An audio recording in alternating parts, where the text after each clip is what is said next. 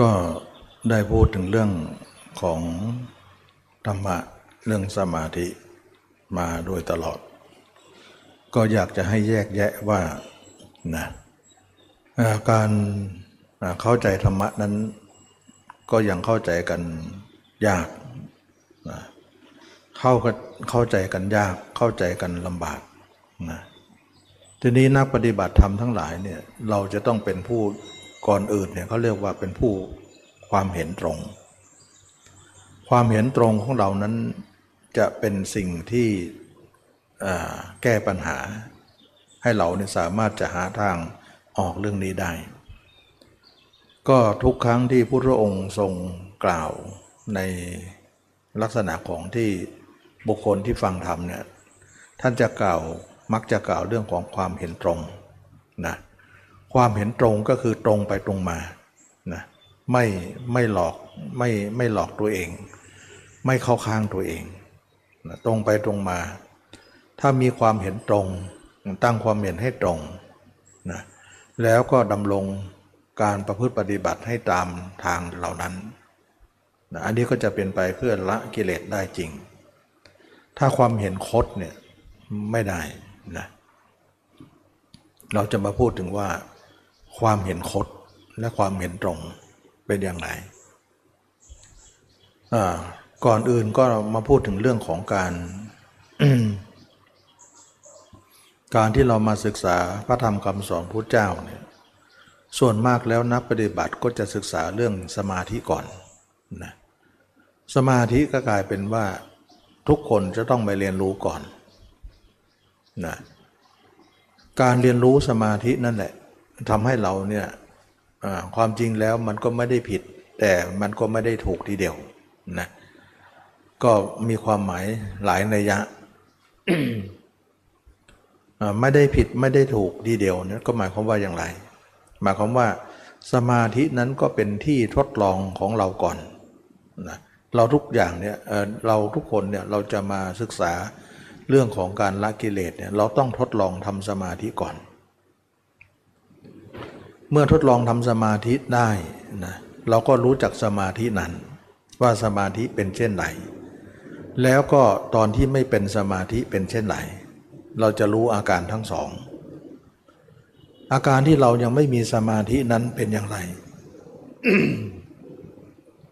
พอจิตเราก็วิ่งออกไปทางตาทางหูจมูกลิ้นกายใจ ไปอยู่กับสิ่งภายนอก อันนั้นก็เรียกว่า ตอนที่เรายังไม่เข้าสมาธิทุกคนก็อยู่ในระดับนี้ อยู่ในระบบนี้ เพราะระบบนี้ถือว่าเป็นพื้นฐานของทุกคนนะหมายว่าหมายถึงว่าเราเกิดมาแล้วเนี่ยเราก็ต้องมาอยู่ระบบนี้ทั้งทั้งหมดเลยเขาเรียกว่าเป็นพื้นฐานของคนทั่วไป ก็คือคนที่ไม่มีสมาธิไม่ได้ทำสมาธิ ก็จะคิดโน่นคิดนี่คิดโน่นคิดนี่ตลอดทั้งวันนะ อันนี้เขาเรียกว่าอยู่ในพื้นฐานของคนทั่วไป เราก็รู้อาการเหล่านั้นว่ามันเป็นอย่างไร มันมันมันก็วะมันก็กุ้มลุมด้วยกิเลสนั่นแหละนะกิเลสเราก็เกิดจากความคิดความนึกต่างๆ ทีนี้ว่าเราไปฝึกทำสมาธินั้น ไปฝึกทำสมาธินั้นเนี่ยสมาธิ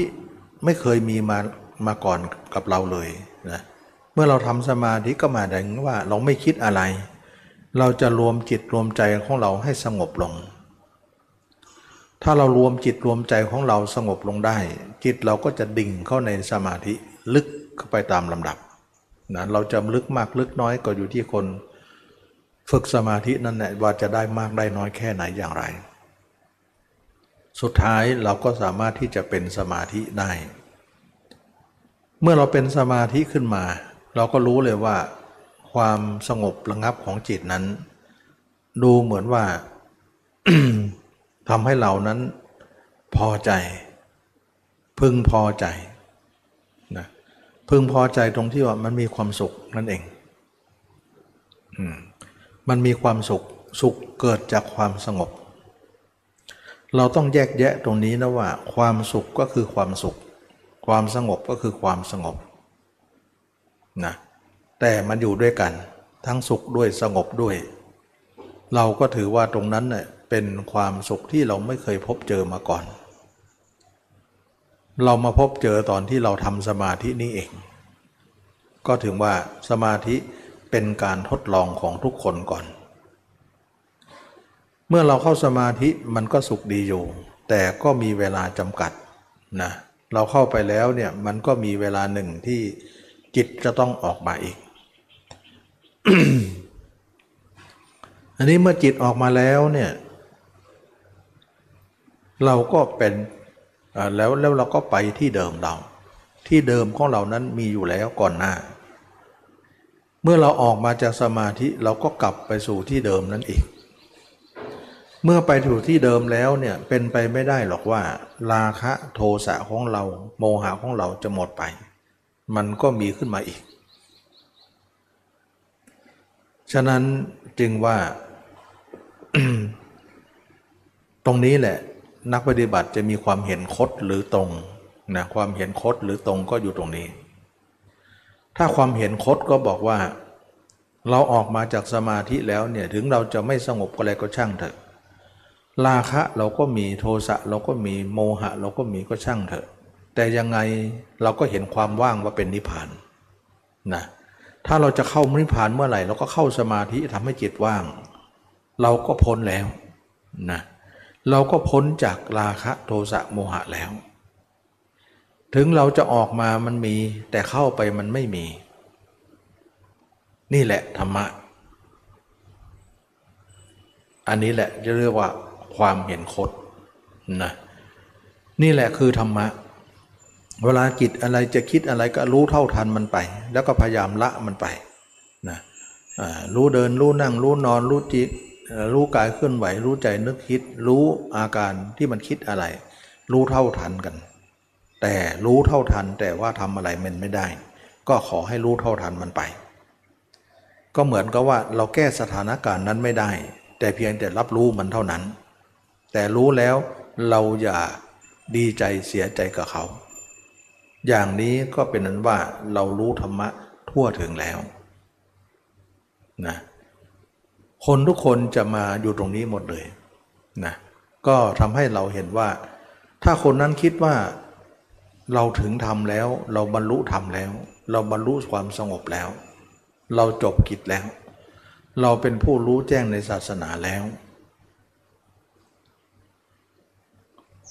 ถ้าคนนั้นความคิดอย่างนี้เนี่ยถ้าเราจะตายเราก็เข้าสมาธิจิตว่างก็เป็นนิพพานแล้วนะถ้าไหนคนไหนคิดอย่างนี้เนี่ยถือว่าความเห็นคดนะความเห็นคดไม่ตรงนะไม่ตรง ความเห็นคดไม่ตรงเป็นอย่างไร เขาความเห็นอย่างนี้มันมันคดยังไงล่ะ คนที่ความมีความเห็นมีความคิดเห็นอย่างนี้เนี่ยถือว่าไม่ตรงก็ตรงที่ว่าเป็นความคดก็เพราะว่า เขาถือว่านิพพานนั้นคือความว่างนะแต่ราคะโทสะโมหะนั้นไม่สิ้น มีอยู่แต่รู้เท่าทันไป รับรู้ไป แสดงว่าคนนี้เนี่ยตั้งนิพพานไว้ที่ความว่าง ส่วนความเห็นของพุทธเจ้านั้นท่านถือว่าตั้งการสิ้นราคะ การสิ้นเลาโทสะ การสิ้นโมหะนั้นเป็นนิพพาน จิตจะว่างไม่ว่างไม่เกี่ยวนะแต่ถ้าคนไหนสิ้นราคะ โทสะโมหะนั่นแหละคือนิพพาน แสดงว่าพุทธเจ้าเอาราคะโทสะโมหะเป็นเกณฑ์ของการเข้าถึงนิพพาน แต่คนนี้เอาความว่างเป็นเกณฑ์ เข้าถึงนิพพาน แสดงว่าคนนี้กับพุทธเจ้าไม่ตรงกันเลย ชื่อว่าความเห็นคดไม่ตรงกับคำสอนพุทธเจ้าว่าพุทธเจ้านะเอาสิ้นราคะโทสะโมหะ จิตจะว่างไม่ว่างไม่ได้สำคัญนะสำคัญตรงที่ว่าราคะโทสะโมหะเรามีอยู่ไหม ถ้ามีอยู่ยังนิพพานไม่ได้นะ แต่คนนี้บอกว่านิพพานได้ ก็เราก็พยายามเข้าในความว่างนั้นสิ นะแล้วเราก็จะตายตรงนั้นแล้วก็เราก็ตอนเป็นก็ซ้อมไว้ก่อนนะซ้อมเข้าซ้อมออกไว้ก่อน แล้วเราจะตายตรงนั้นก็คือนิพพาน เพราะตรงนั้นไม่มีราคะโทสะโมหะที่เราเข้าไปนั้น อย่างนี้เนี่ยเขาเรียกว่าความเห็นคดซึ่งคดหรือไม่คดเนี่ยเราจะตั้งอะไรไว้ เราก็ตั้งคำสอนพุทธเจ้าไว้ว่าพุทธเจ้ากล่าวว่านิพพานคือการสิ้นราคะ โทสะโมหะ ท่านไม่ได้กล่าวว่าความว่าง ว่างไม่ว่างไม่ได้สำคัญ เพราะอะไร เพราะบางครั้งจิตว่าง แต่มีราคะโทสะอยู่ก็มี บางครั้งว่างแต่ไม่มีราคะโทสะโมหะก็มี ฉะนั้นเห็นไหมว่าว่างมีก็มี ว่างไม่มีก็มี เรายังถือความว่างนั้นเป็นเกณฑ์ไม่ได้ แต่การสิ้นราคะโทสะโมหะนั้นเป็นเกณฑ์ถึงจะได้นะแสดงว่าคนนี้เนี่ยคนนี้เนี่ยเอาความว่างเป็นนิพพาน แต่ราคะโทสะโมหะของเขานั้นยังมีอยู่ เขาก็ถือว่าเรารู้ทำแล้ว เราบรรลุทำแล้ว อันนี้หลายหลายคนที่เป็นอย่างนี้ คิดอย่างนี้ นะเราถือว่าคนคิดอย่างนี้เป็นผู้ความเห็นคดไม่ตรงก็คือตรงนี้ ถ้าตรงเนี่ยก็ต้องมองถึงว่า เอ๊ะจิตจิตเราถึงจะว่างยังไงนะ เวลาเข้าไปในสมาธิเนี่ยออกมามันก็วุ่นอีกแล้ว เมื่อวุ่นแล้วราคะโทสะลงโมหะของเราก็มีอยู่ เหมือนเดิมนะถึงเราจะรู้เท่าทันหรือไม่รู้เท่าทัน ก็ช่างเถอะ แต่ยังไงราคะก็ยังปรากฏแก่เรา โทสะโมหะก็ยังปรากฏแก่เรา เราจะนิพพานได้อย่างไร ถ้าคนนั้นมีความเห็นอย่างนี้เนี่ยชื่อว่ามีความเห็นตรง ถือว่า เรายังนิพพานไม่ได้ เรายังไม่นิพพาน เพราะเรายังมีราคะ โทสะโมหะอยู่ ถึงจิตเราจะว่างเป็นบางครั้ง แต่หลายครั้งก็ไม่ว่างเลย เรายังเป็นผู้สิ้นไปราคะโทสะโมหะไม่ได้ เราถือว่า เรายังไม่ถึงการพ้นทุกข์ไม่ถึงไหน ถ้าคนนั้นเห็นอย่างนี้เนี่ยเขาเรียกว่าความเห็นตรงนะอีกคนหนึ่งบอกว่าถึงนิพพานแล้ว อีกคนหนึ่งบอกว่ายังไม่ถึง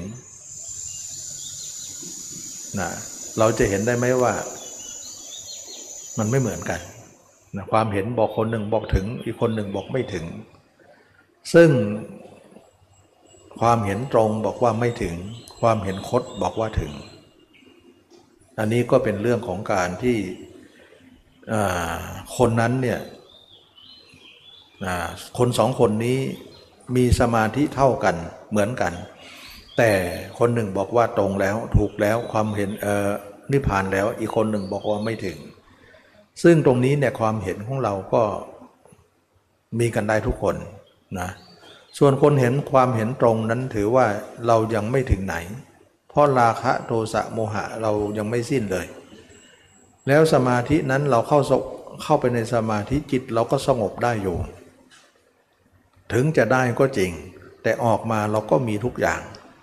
เราจะเป็นผู้รู้ธรรมได้อย่างไรเรา ความสงบอันนั้นเล็กน้อยเท่านั้นเอง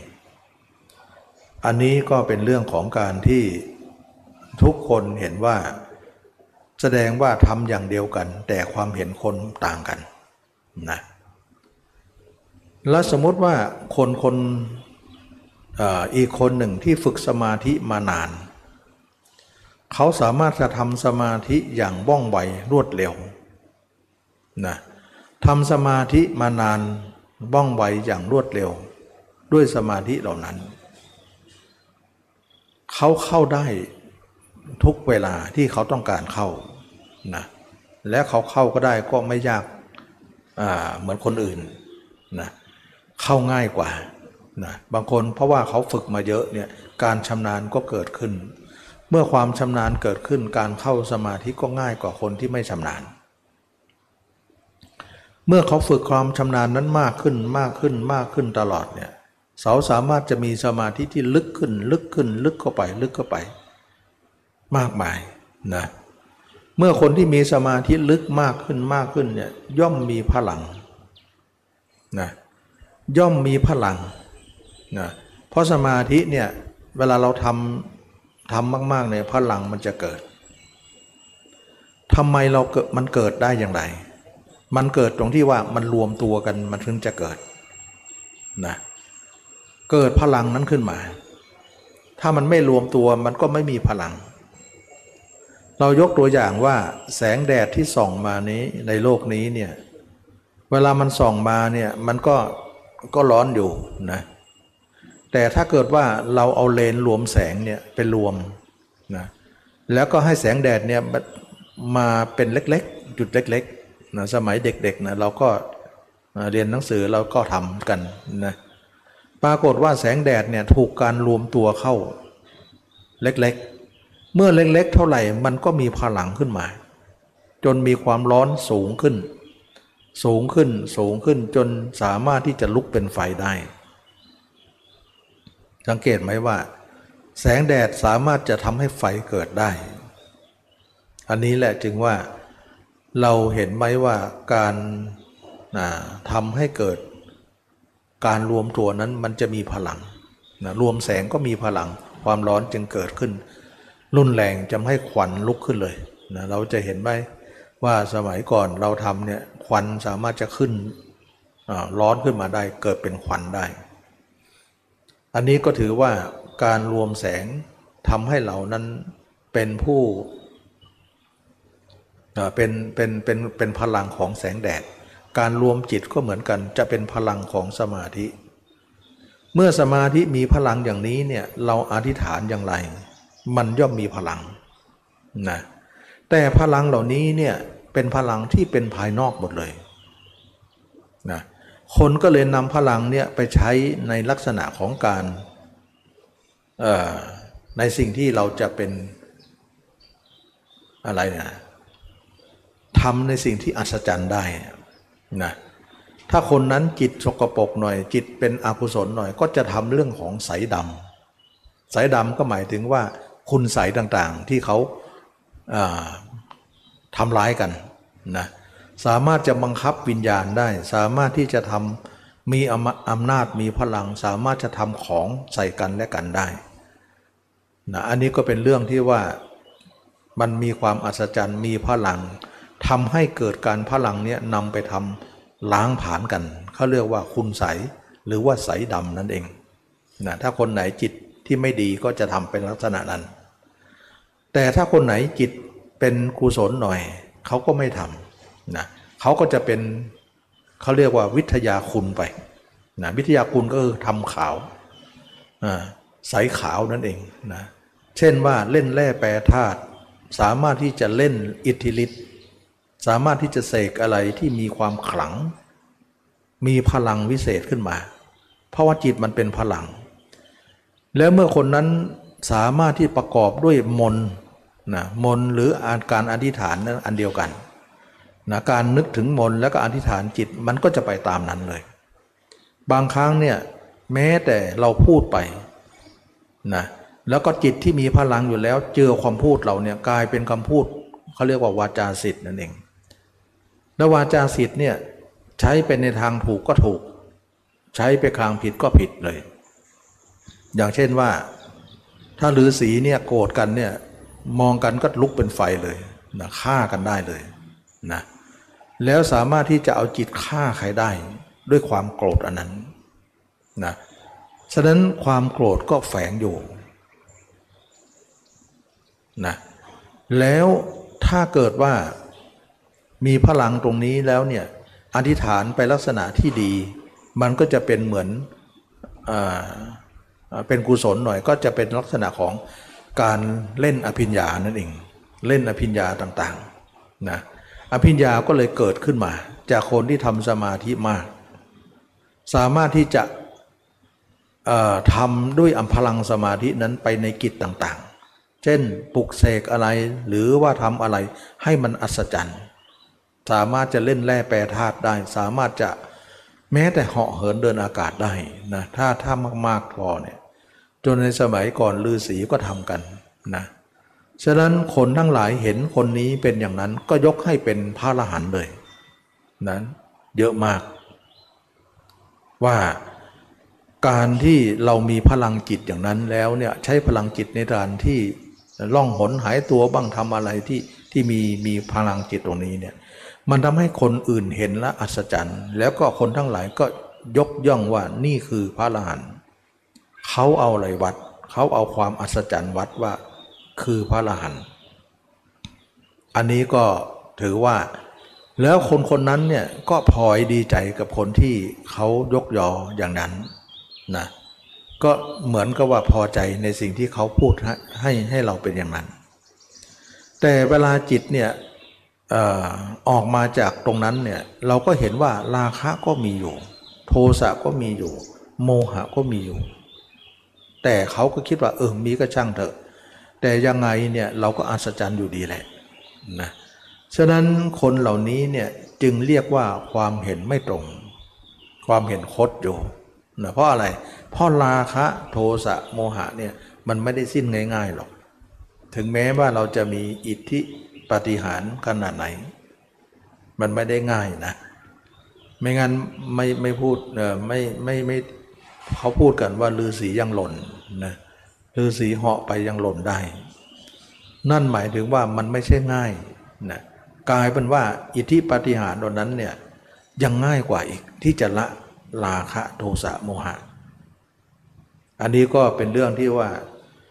เราสามารถที่จะเห็นไหมว่าทำ ทำสมาธิมากทำฌานนั่นเองนะฌานนี่จะทำให้ลักษณะจะเกิดขึ้นโดยประเทศนี้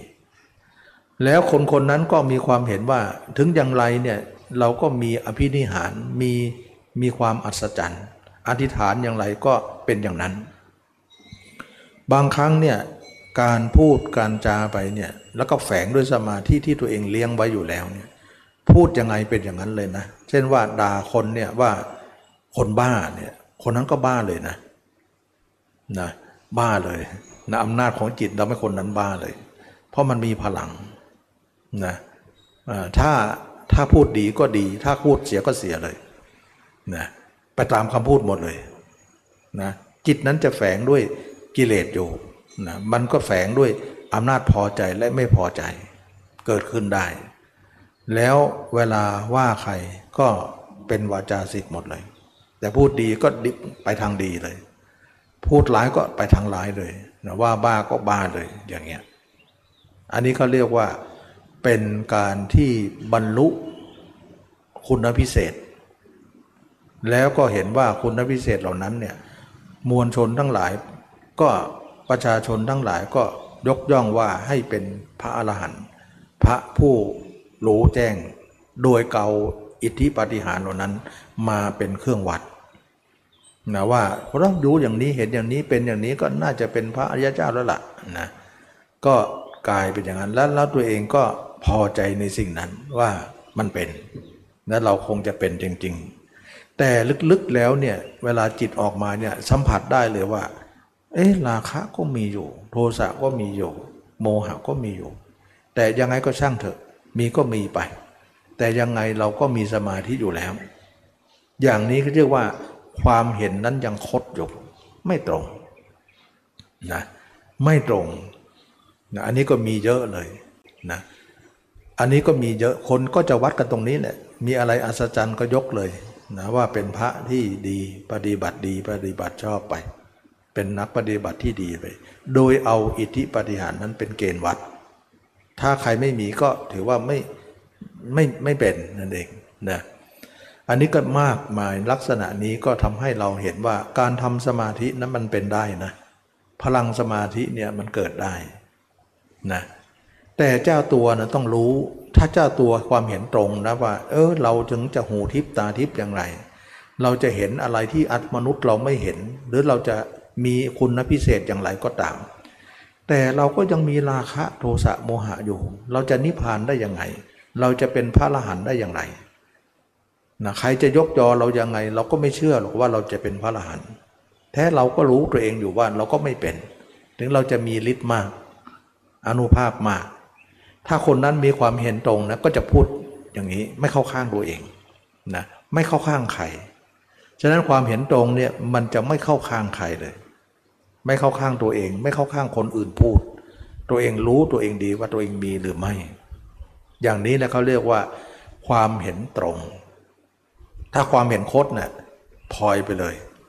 พลอยกับคนอื่นไปเลย แล้วก็พยายามที่จะเอาคุณพิเศษตัวนี้โชว์ให้คนอื่นเห็นอยู่ตลอด เพื่อจะให้คนอื่นเยินยอ เพื่อจะเป็นที่มาของอย่างอื่นตามมา นี่คืออปัญหานะทำสมาธิมันมีนะ พวกนี้มันมีนะ มีอิทธิฤทธิ์มีอะไรมีหมดเลย สามารถที่ดือศีลเหาะเลยนะ นะเหาะนี่ถือว่าเก่งมากนะอันนี้ถือว่าการทำสมาธิแต่กิเลสละไม่ได้นะ คนละเรื่องกันนะ เพราะว่ากิเลสมันอยู่ด้านนอกนะแต่อันนี้มันอยู่ด้านใน นอกออกมาเนี่ยมีหมดเลย แต่ว่าเขาก็พยายามที่จะไม่ออกนอกให้มากนะดึงไว้ให้มากที่สุดนะพยายามอยู่ในที่สุดไม่ให้ออกนอกนั่น เองอ่าพอนอกแล้วเราเราเราจะเสียนะเราจะเสีย แต่ยังไงจิตนะไม่ให้ออกนอกมันก็แอบออกอยู่ดี แต่คนเหล่านี้ก็รู้เท่าทันเพื่อจะดึงมันไว้ เพื่อไม่ให้มันไปเกินไปนะอันนี้แหละจึงว่า ความเห็นคนมันก็เห็นกันได้ ตรงไม่ตรงก็มีคดก็มีตอนนี้คนเห็นความเห็นตรงนี้ก็ถือว่ายังไงยังไงนะเเราจะมีฤทธิ์จะมีอภิญญาขนาดไหน เราสามารถจะรู้อะไรที่มนุษย์ไม่รู้ แต่ยังไงราคะโทสะโมหะของเราก็ยังไม่สิ้นเลย ยังมีอยู่ต่อไป เราจะเป็นผู้รู้ได้อย่างไร บรรลุธรรมได้อย่างไร ถึงคนอื่นยกเราเราก็ไม่เชื่อหรอกนะเพราะคนอื่นจะเป็นคนอื่น เขาไม่รู้อะไรลึกกว่าเราหรอก เราย่อมรู้เราดีว่าเรามีหรือไม่ ถ้าคนนั้นมีความเห็นตรงอย่างนี้ก็ดีไปสินะดีแล้วก็ถาทางว่าเราจะสิ้นราคะโทสะโมหะได้อย่างไร อันนี้ก็เราจะเห็นในแม่วงการของนักกรรมฐานเนี่ยวงการในกรรมฐานเนี่ยไม่ว่าพระไม่ว่าโยมไม่ว่าใครที่ปฏิบัติกรรมฐาน ถ้ายังมีเรื่องราคะโทสะโมหะเข้ามาเนี่ย คนก็คนก็แปลกใจนะว่าเห็นว่าคนเนี้ยมีกรรมฐานมากมาย สังคมก็ยกย่องว่าเป็นผู้มีสมาธิมีกรรมฐาน แต่ทำไมมีเรื่องเหล่านี้ได้ อย่างเงี้ยเรื่องไม่ดีนะ่ะนะไม่ดีนะทำไมมีอย่างนี้ได้ ก็อดสงสัยไม่ได้ อันนี้ก็เป็นเรื่องที่ว่ามันมีได้อะเพราะกิเลสมันไม่หมดนะ ฉะนั้นจึงว่าคำสอนพระเจ้าเขาเน้นเรื่องกิเลส ไม่ได้เน้นเรื่องอภินิหารนะไม่เน้นนะอันอันนี้อภินิหารมีสามประการ ก็หนึ่งเขาเรียกว่าอิทธิปฏิหารนะก็คือแสดงฤทธิ์ต่างๆได้นะต่างๆ เราถือว่าพุทธเจ้าก็ถือว่ายังไม่ใช่คำสอนที่ถูกต้องที่ที่เดียว นะสองก็คืออาเทศนาปฏิหารนะก็คือการรู้วาระจิตคนนะแล้วก็ทายใจคนได้นะคนนั้นคิดอย่างนี้คนคิดอย่างนี้เนี่ยรู้หมดเลยคนอื่นคิดยังไง แล้วก็ดักเขาพูดเขาแล้วก็เขาก็เอะใจว่า เอ๊ะ รู้ความคิดเราได้อย่างไรสงสัยพระองค์นี้หรือว่าคนปฏิบัติคนนี้ไม่ใช่ธรรมดานะมันต้องคิดอย่างนั้น อันนี้เขาเรียกว่ายังไม่ใช่ทางที่จะพูดเจ้าสรรเสริญนะความจริงพระอรหันต์ก็มีเรื่องพวกนี้นี่ยแต่ท่านไม่ค่อยบอกใครง่ายๆหรอกนะท่านไม่แสดงออกง่ายๆนะฉะนั้นคนที่หมดกิเลสมีฤทธิ์ก็มี คนที่ไม่หมดกิเลสมีฤทธิ์ก็มี มีอภิญญาก็มี มันก็เลยแยกกันยาก ส่วนพระอรหันต์เนี่ยท่านก็มีอภิญญาหมดเลย แต่ท่านละด้วย ส่วนคนที่ทำสมาธิอย่างเดียวมีอภิญญาอย่างเดียว แต่ละไม่ได้ ละกิเลสไม่ได้ มันก็เลยเราจะแยกได้ยังไงว่า คนมีก็ละได้ก็มี คนมีอภิญญาละไม่ได้ก็มี มันก็เลยทำให้ไม่เป็นที่การตัดสินอะไรได้นะแต่ถ้าใครสิ้นราคะโทสะโมหะเนี่ยถึงคนนั้นจะไม่มีอภิญญาเลย ไม่มีฤทธิ์เลย คนนั้นก็คือพระอรหันต์นะแสดงว่าพระอรหันต์เนี่ยมีฤทธิ์ก็มีไม่มีก็มี คนไม่มีนั้นถือว่าละราคะ โทสะโมหะได้ เราก็ถือว่าการสิ้นราคะ โทสะโมหะได้ ถือว่าคนนั้นเป็นพระอริยเจ้า ถึงท่านจะไม่มีอภิญญาอะไรเลย หรือมีก็ช่างเถอะ อันนั้นเรื่องเรื่องนั้นเรื่องย่อยไม่ใช่เรื่องใหญ่นะ เรื่องใหญ่คือการสิ้นราคะโทสะโมหะเป็นเรื่องใหญ่ อย่างนี้แหละนะเป็นเป็นเรื่องของการที่นักปฏิบัติ หรือหลายคนจะเข้าใจยากเลยว่าพระอรหันต์เป็นแบบไหนพระยาเจ้าเป็นแบบไหน เราไม่ได้วัดด้วยอภิญญานะไม่ได้วัดทีเดียว วัดไม่ได้เหมือนกันนะที่มีเนี่ยละไม่ละไม่ละกิเลสก็ด้ก็มี ที่มีอภิญญาละกิเลสแล้วก็มี นะก็ก็กลายเป็นว่าเรายังตัดสินไม่ได้ ทีเดียวว่าอภิญญาเหล่านี้เป็นสัญลักษณ์ของคนที่พ้นกิเลสแล้ว อันนี้ก็เป็นเรื่องของการที่เรามาพูดถึงความเห็นตรง หรือความเห็นคดนะทีนี้เรามาดูซิว่า คนมีความเห็นตรงนั้นก็คิดว่าถึงเราจะมีอภิญญามากมายยังไง แต่เราก็ยังละกิเลสไม่ได้นะนะราคะโทสะโมหะของเรายังไม่สิ้นไปเลย เราจะเป็นพระยาเจ้าตามที่เขาพูดได้อย่างไรนะเราไม่เชื่อคนเหล่านั้นหรอก เราเชื่อตัวเองว่าเรายังไม่เป็นทีนี้เราจะเป็นได้อย่างไรอ่า เราก็ต้องเอาราคะโทสะโมหะออก การที่เอาราคะโทสะโมหะออกนั่นแหละเราถึงจะเป็นพระยาเจ้าได้ เวลาไม่ออกเนี่ยมันก็จะกลับไปหาตรงนั้น แต่เวลาเอาราคะโทสะโมหะออกแล้วเนี่ยเขาก็จะไม่กลับไปหาตรงนั้นเลย ตรงนั้นคืออะไร ตรงนั้นก็คือเป็นจิตพื้นฐานของคนทั่วไปอะเราอยู่ในตรงไหนอะจิตอยู่ตรงนั้นอะตรงพื้นฐาน หมายถึงว่าวันๆก็คิดโน่นคิดนี่หรือคิดเรื่องราคะโทสะโมหะไป ตรงนี้แหละ ถ้าคนพ้นทุกข์แล้วจะไม่กลับมาเลย มันไม่มาอยู่ตรงนี้ แต่คนที่ไม่พ้นน่ะถึงจะมีอภิญญายังไงก็แล้วแต่ เวลาออกสมาธิมันจะมาตรงนี้พอดีเลย ที่ตรงนี้แหละ เขาเรียกว่าตรงที่มันมีราคะโทสะโมหะเกิดนะก็คือตรงที่จิตมีปกตินี่เอง ฉะนั้น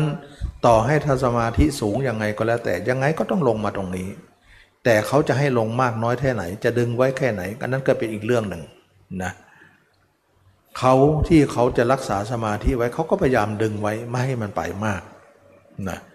ก็จะไม่ให้เราสมาธินั้นเสื่อมไปง่ายๆนะ ถ้าไม่ดึงเลย มันก็จะเสื่อมง่าย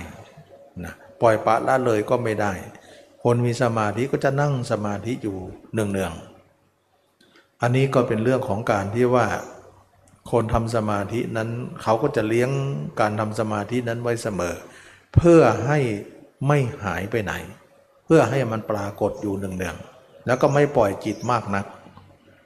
ไม่ปล่อยยังไงมันก็ไปอยู่ แต่ก็ให้ไปน้อยที่สุดนะ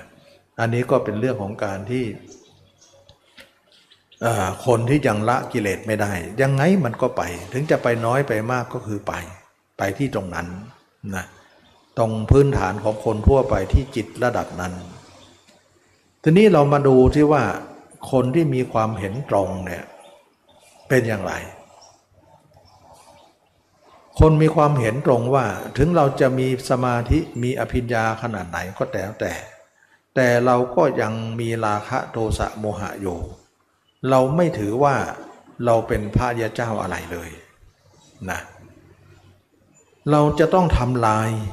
ราคะโทสะโมหะของเราก่อน เราถึงจะเป็นพระยาเจ้าได้ ถึงจะเป็นนิพพานได้ แล้วเราจะทำลายอย่างไรล่ะ เราจะทำลายก็คือว่า เราจะไม่เอาจิตไปไว้อยู่ระดับนั้น นะระดับนั้นหรือตรงนั้นเน่ยเราจะไม่อยู่ เราจะอยู่ที่อื่นไปเลย เช่นว่าวันวันหนึ่งไปอยู่กับคนโน้น ไปอยู่กับคนนี้ไปอยู่กับสิ่งนั้นสิ่งนี้อยู่ตลอด จิตของเราจึงมีราคะโทสะโมหะอยู่ เราจะไม่ไว้ตรงนั้น เพราะไว้แล้วก็ทำให้เราเนี่ยเกิดกิเลสจนได้ เราจะไม่เอาไว้หรอก เราจะเอาไว้ตรงไหนล่ะ เราจะเอาไว้ที่ผมขนเล็บฟันหนัง อาการ 32 ของเรา ทดแทนนะเพราะพุทธพุทธเจ้า พุทธองค์ทรงสอนพิสูจน์ทั้งหลายว่า ให้จิตของเรานั้นทุกคนเอาไว้กับตัวเอง ไว้ผู้อื่นแล้วมันมีแต่ราคะโทสะโมหะ ถึงเราจะมีสมาธิมากอย่างไร เรายังมาไว้คนอื่นอยู่ เราก็ไม่สิ้น ราคะโทสะโมหะนั่นเอง การเอาไว้คนอื่นนั้นเป็นที่ตั้งของราคะโทสะโมหะนะเราจะไม่ตั้งคนอื่นไว้ เราจะตั้งจิตไว้ที่อาการ 32 ของเรา เท่านั้น อันนี้แหละจึงว่าเราจะต้องเปลี่ยนตำแหน่งแล้วล่ะ ไม่ให้จิตเหล่านี้อยู่กับใคร ให้อยู่กับตัวเองเท่านั้น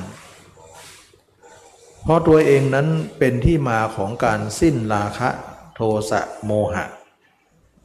เราจะไว้กับตัวเอง ก็เลยว่า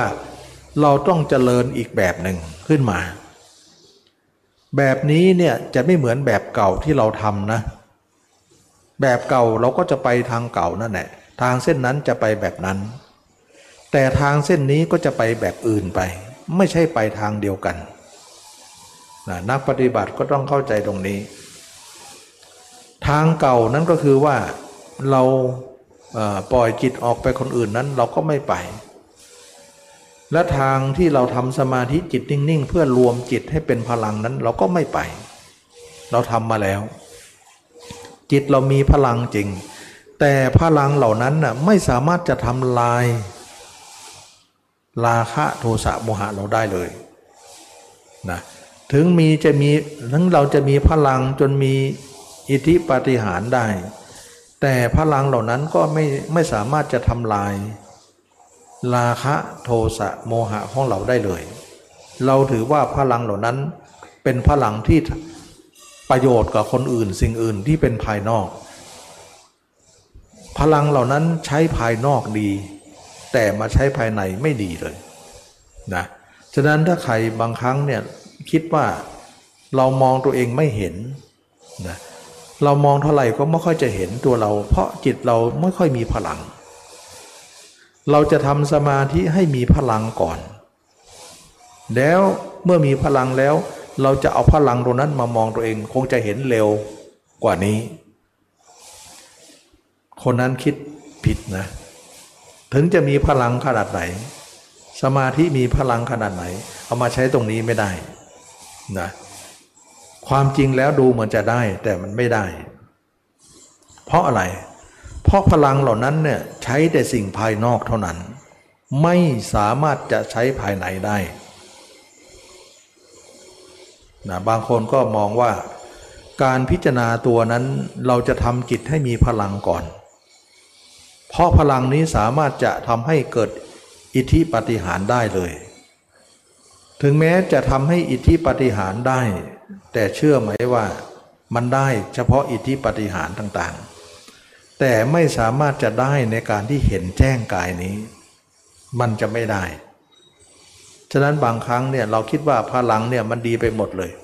ไม่ใช่ว่าดีนะดีเป็นบางอย่าง แต่ไม่ดีเป็นบางอย่าง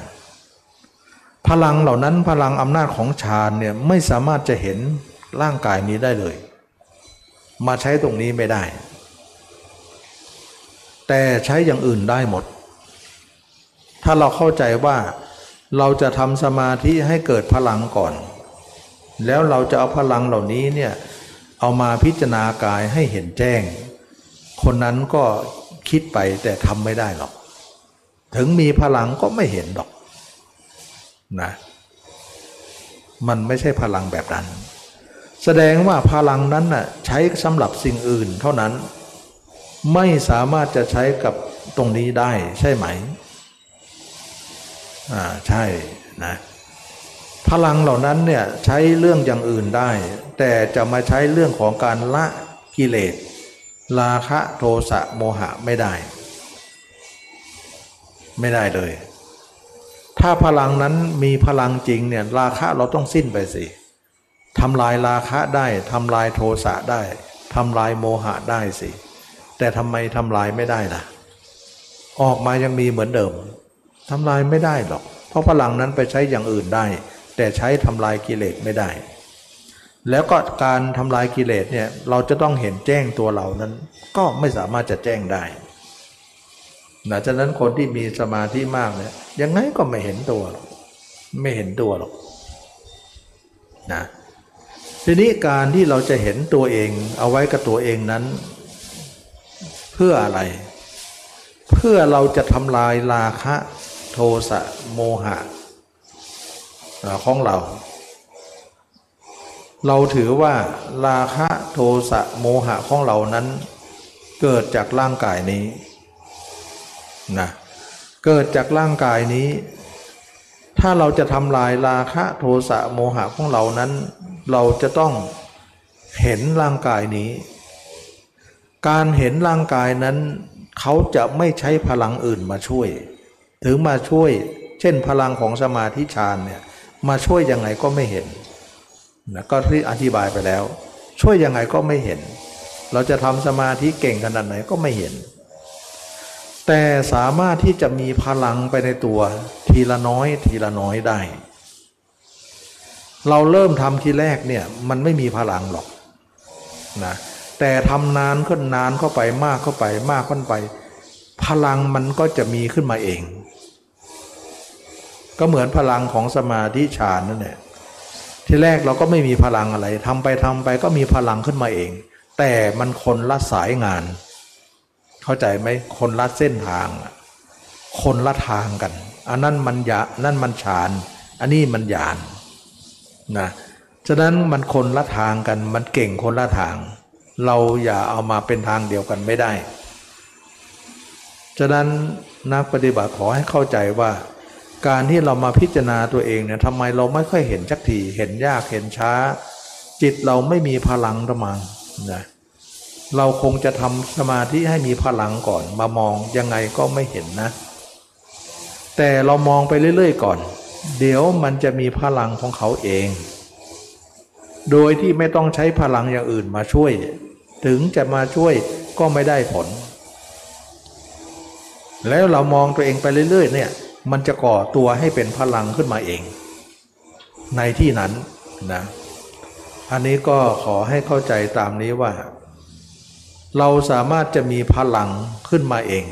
ทีละน้อยทีละน้อย อุปมาเหมือนว่าเด็กน้อยนะเด็กน้อยเด็กยังเล็กอยู่เป็นทารกอยู่ เด็กพยายามที่จะเดินจะเดินจะนั่งนะไปกับคนอื่นที่เขาเดินได้วิ่งได้นั่งได้เดินได้ เด็กนั้นก็คิดว่าเราจะเอาพลังคนอื่นนั้นมาช่วยตัวเองให้ตัวเองเนี่ยแข็งแรงถ้าเด็กนั้นคิดอย่างนี้เนี่ย พอคนอื่นเนี่ยเดินได้เนี่ยเราเดินไม่ได้ เราจะเอาพลังจากคนอื่นมาช่วยจะได้ไหม ไม่ได้นะคนอื่นก็ได้แต่ประคองนะแต่สุดท้ายเนี่ยกำลังทั้งหมดก็เกิดจากตัวเองที่พยายามด้วยตัวเอง กลายเป็นว่าตัวเองจะเกิดพลังเนี่ยตัวเองก็ต้องหัดหัดล้มลุกคุกขานไปนะล้มบ้างลุกบ้าง เดินบ้างนั่งบ้าง พยายามที่จะเดินให้ได้ มันเด็ดหัดเดินนั่นแหละแต่คนอื่นก็ช่วยแต่ประคองนิดๆหน่อยๆเท่านั้นเอง ส่วนใหญ่แล้วก็คือเด็กนั่นแหละต้องสร้างกำลังตัวเองขึ้นมา เราจะไปพึ่งกำลังคนคนอื่นนั้น เราจะอาศัยคนอื่นนั้นไม่ได้ที่เดียวนะเราจะต้องพึ่งตัวเองมากที่สุด เด็กนั้นก็พยายามคว่ำบ้างหงายบ้าง แล้วก็พยายามนั่งบ้าง พยายามเดินบ้างพยายามวิ่งบ้าง ล้มไปหลายครั้ง เดี๋ยวก็ล้ม เดี๋ยวก็ลุก เดี๋ยวก็ล้ม ล้มลุกคุกคานไป นานเข้านานเข้านานเข้า เด็กคนนั้นก็สามารถที่จะมีกำลังขึ้นมาทีละน้อย ละน้อยละน้อย กลายเป็นเด็กที่เดินได้วิ่งได้เหมือนคนอื่น แข็งแรงได้ในที่สุด เราเห็นไหมว่า การวิวัฒนาการของคนที่มีกำลังเนี่ยมันเริ่มแต่แต่มีไม่มีกำลัง เราอย่าคิดว่าเราจะได้กำลังอื่นมามาช่วยไม่ได้นะเเราต้องหัดของเราให้มีกำลัง การพิจารณาร่างกายเหมือนกัน พิจารณาแรกๆมันไม่เห็น เห็นยาก และจิตคอยจะหลุดบ่อย หลุดมากนะดึงมาเนี่ยเราคู่ไม่ค่อยไหว เดี๋ยวมันก็ดึงไปอีกแล้วเดี๋ยวก็ดึงไปแล้วเราดึงมาเนี่ยอยู่ได้แป๊บเดียว แต่ไปอยู่อยู่คนอื่นนั้นนานนานนะแล้วเวลาอยู่คนอื่นแล้วดึงมามันก็จะมา แต่ทีว่าเราอยู่ตัวเองเนี่ย ดึงเขาดึงไปดึงง่ายนิดเดียวเองเขาดึงไปจากเราเนี่ยง่ายนิดเดียว แต่เราดึงมาจากเขาเนี่ยมาหาเราเนี่ยดึงยาก เหมือนกับว่าเราเนี่ยไม่มีกำลัง แท้จริงก็คือเด็กนั่นเองนะเรายังเป็นเด็กอยู่ เป็นเล็กอยู่ยังไม่มีกำลังเท่าไหร่ แต่การฝึกไปฝึกไปนั้น จะทำให้เรามีการเพิ่มกำลังขึ้นมา ทีละน้อยละน้อยละน้อย จนในที่สุดแล้วกำลังของเราก็จะมากขึ้นเอง มากขึ้นเอง มากขึ้นเองตามลำดับ อันนี้เราจะเห็นได้ชัดว่ากำลังนั้นไม่ได้มาจากใคร มาจากตัวเองที่ล้มลุกคุกขานไป ต่อมาต่อมาเนี่ยเราทำมากขึ้นมากขึ้น การพิจารณาร่างกายการเห็นร่างกายนั้นจะง่ายขึ้น ง่ายขึ้น ง่ายขึ้น แสดงว่าเด็กน้อยคนนั้นน่ะ จะเดลุกเดินลุกเดินก็ได้ ลุกวิ่งก็ได้ ลุกทันทีก็ได้นะลุกทันทีก็ป่าสามารถจะเดินได้เลย ไม่เหมือนไม่เหมือนเมื่อก่อน ลุกก็จะไม่ค่อยได้จะล้มเอาเวลาลุกมันลุกยาก แต่เวลาล้มล้มง่ายนะอันนี้ก็หมายถึงว่าการวิวัฒนาการ การเจริญด้านภายในของเรานั้น มันจะเจริญแบบนี้ เราอย่าคิดว่าเราไม่มีพลัง แล้วเราจะเอาพลังอื่นมาช่วย คิดอย่างนั้นนะไม่ได้นะ คิดได้แต่ว่าเอามาก็ไม่ได้หรอก โดยเฉพาะอำพลังของการทำสมาธิฌานมาช่วยตรงนี้ไม่ได้ ไม่ได้ เราถือว่าตรงนี้เนี่ยก็เป็นตรงนี้ที่เราจะต้องฝึก เพราะตรงนี้เนี่ยการอาศัยที่จะให้จิตอยู่ในอำนาจได้เนี่ย การพิจารณากายเนี่ยเขาถือว่าเจริญสตินะเขาจะใช้สติเป็นการเจริญ เขาจะไม่ใช้สมาธิเป็นตัวเจริญ เขาจะใช้สตินะจึงเรียกว่าสติปัฏฐาน ส่วนการเข้าฌานการเข้าสมาธิลึกนั้น อันนั้นเขาเรียกว่าเจริญสมาธิ นักปฏิบัติต้องเข้าใจตรงนี้ว่า เจริญสองอย่าง นะเจริญสมาธินั้นก็อย่างหนึ่ง เจริญสตินั้นก็อย่างหนึ่ง เราอย่าเอามาปนกันนะเจริญสมาธิก็คือการลมการเพ่งลมหายใจ การกำหนดลมหายใจให้จิตมันนิ่งอานาปานสตินั่นแหละนะทำให้จิตนิ่งลงไป แล้วก็รวมตัวเป็นปฐมฌานทุติยฌานตติยฌานอย่างนั้นเขาเรียกว่าเจริญสมาธิ ไม่ใช่เจริญสติ ส่วนการพิจารณาร่างกายนั้นเห็นกายภายใน เห็นกายภายนอก เห็นกายในกาย เห็นร่างกายนี้ตลอดเวลาเขาเรียกว่าเจริญสติ ระหว่างเจริญสติกับเจริญสมาธิเนี่ยต้องแยกกัน เราจะมาทำร่วมกันไม่ได้นะทีนี้นักปฏิบัติเนี่ยเรียงลำดับไม่ถูก ถ้าเราจะเจริญสองอย่างเนี่ยสองอย่างนี้จำเป็นจะต้องเจริญเนี่ยเราจะเจริญอะไรก่อนนะส่วนมากแล้วทุกคนเจริญสมาธิก่อน ถือว่าผิดนะไม่ถูกนะถ้าทำสมาธิไม่มากเนี่ยพอได้อยู่ แต่ถ้าทำมากๆเนี่ยไม่ถูก เพราะอะไร เพราะถ้าเกิดว่าเราจเจริญสมาธิก่อนเนี่ย แล้วก็เจริญมากมานานแล้วเนี่ย สังเกตไหมตอนเข้าสมาธินะจิตเรามั่นมากเลย แต่เวลาออกมาหลวมมากเลย ไม่มั่น เพราะอะไร เพราะสติอ่อนแอ เหมือนคนตัวใหญ่แต่เท้าเล็กอะเหมือนต้นไม้ใหญ่แต่รากน้อยอะเวลาออกสมาธิมาเนี่ย จิตเราจะเริ่มเป๋เลย เอาไม่อยู่แหละเพราะอะไรเพราะเวลาเข้าสมาธิสมาธิรักษา แต่เวลาออกสมาธิมาให้สติรักษา แต่สติเราอ่อนแอ มันก็เลยล้มล้มก็เดินให้จิตเราเนี่ยเอาไม่อยู่ ฉะนั้นนักปฏิบัติเวลาเข้าสมาธิมั่น แต่เวลาออกมาเอาไม่อยู่ มันจะไปให้ได้เลย นั่นหมายถึงว่าคนนั้นไปเรียงลำดับผิด เพราะอะไร เพราะตัวเองเป็นมัวแต่ทำสมาธิแต่สติสติไม่เจริญ ก็ทำให้เราเนี่ยสมาธิเราก็ล้มไปด้วย แล้วสุดท้ายสมาธิเราก็เสื่อมได้อีก เพราะสติอ่อนแอมากนะทางที่ถูกแล้วเนี่ยเราควรเจริญสติก่อนนะอันนี้ก็เป็นเรื่องของการนักปฏิบัติกรรมฐานส่วนมากเนี่ยไม่เข้าใจเรื่องนี้ สมาธินะเราทดลองทำได้แต่ทำแล้วทดลองแต่ยานาน ทดลองทำได้ระยะหนึ่งก็พอแล้ว เรามาเจริญสติก่อน ทำไมเจริญสติก่อนดี เพราะว่าถ้าสติเราดีเนี่ย เวลาเข้าสมาธิก็มั่น เวลาออกสมาธิมาก็มั่น ไม่เป๋ง่าย ๆ เพราะต่างคนต่างมั่นทั้งสองที่ ฉะนั้นเราต้องเจริญทั้งสองนั่นแหละ แต่เราต้องเจริญสติก่อน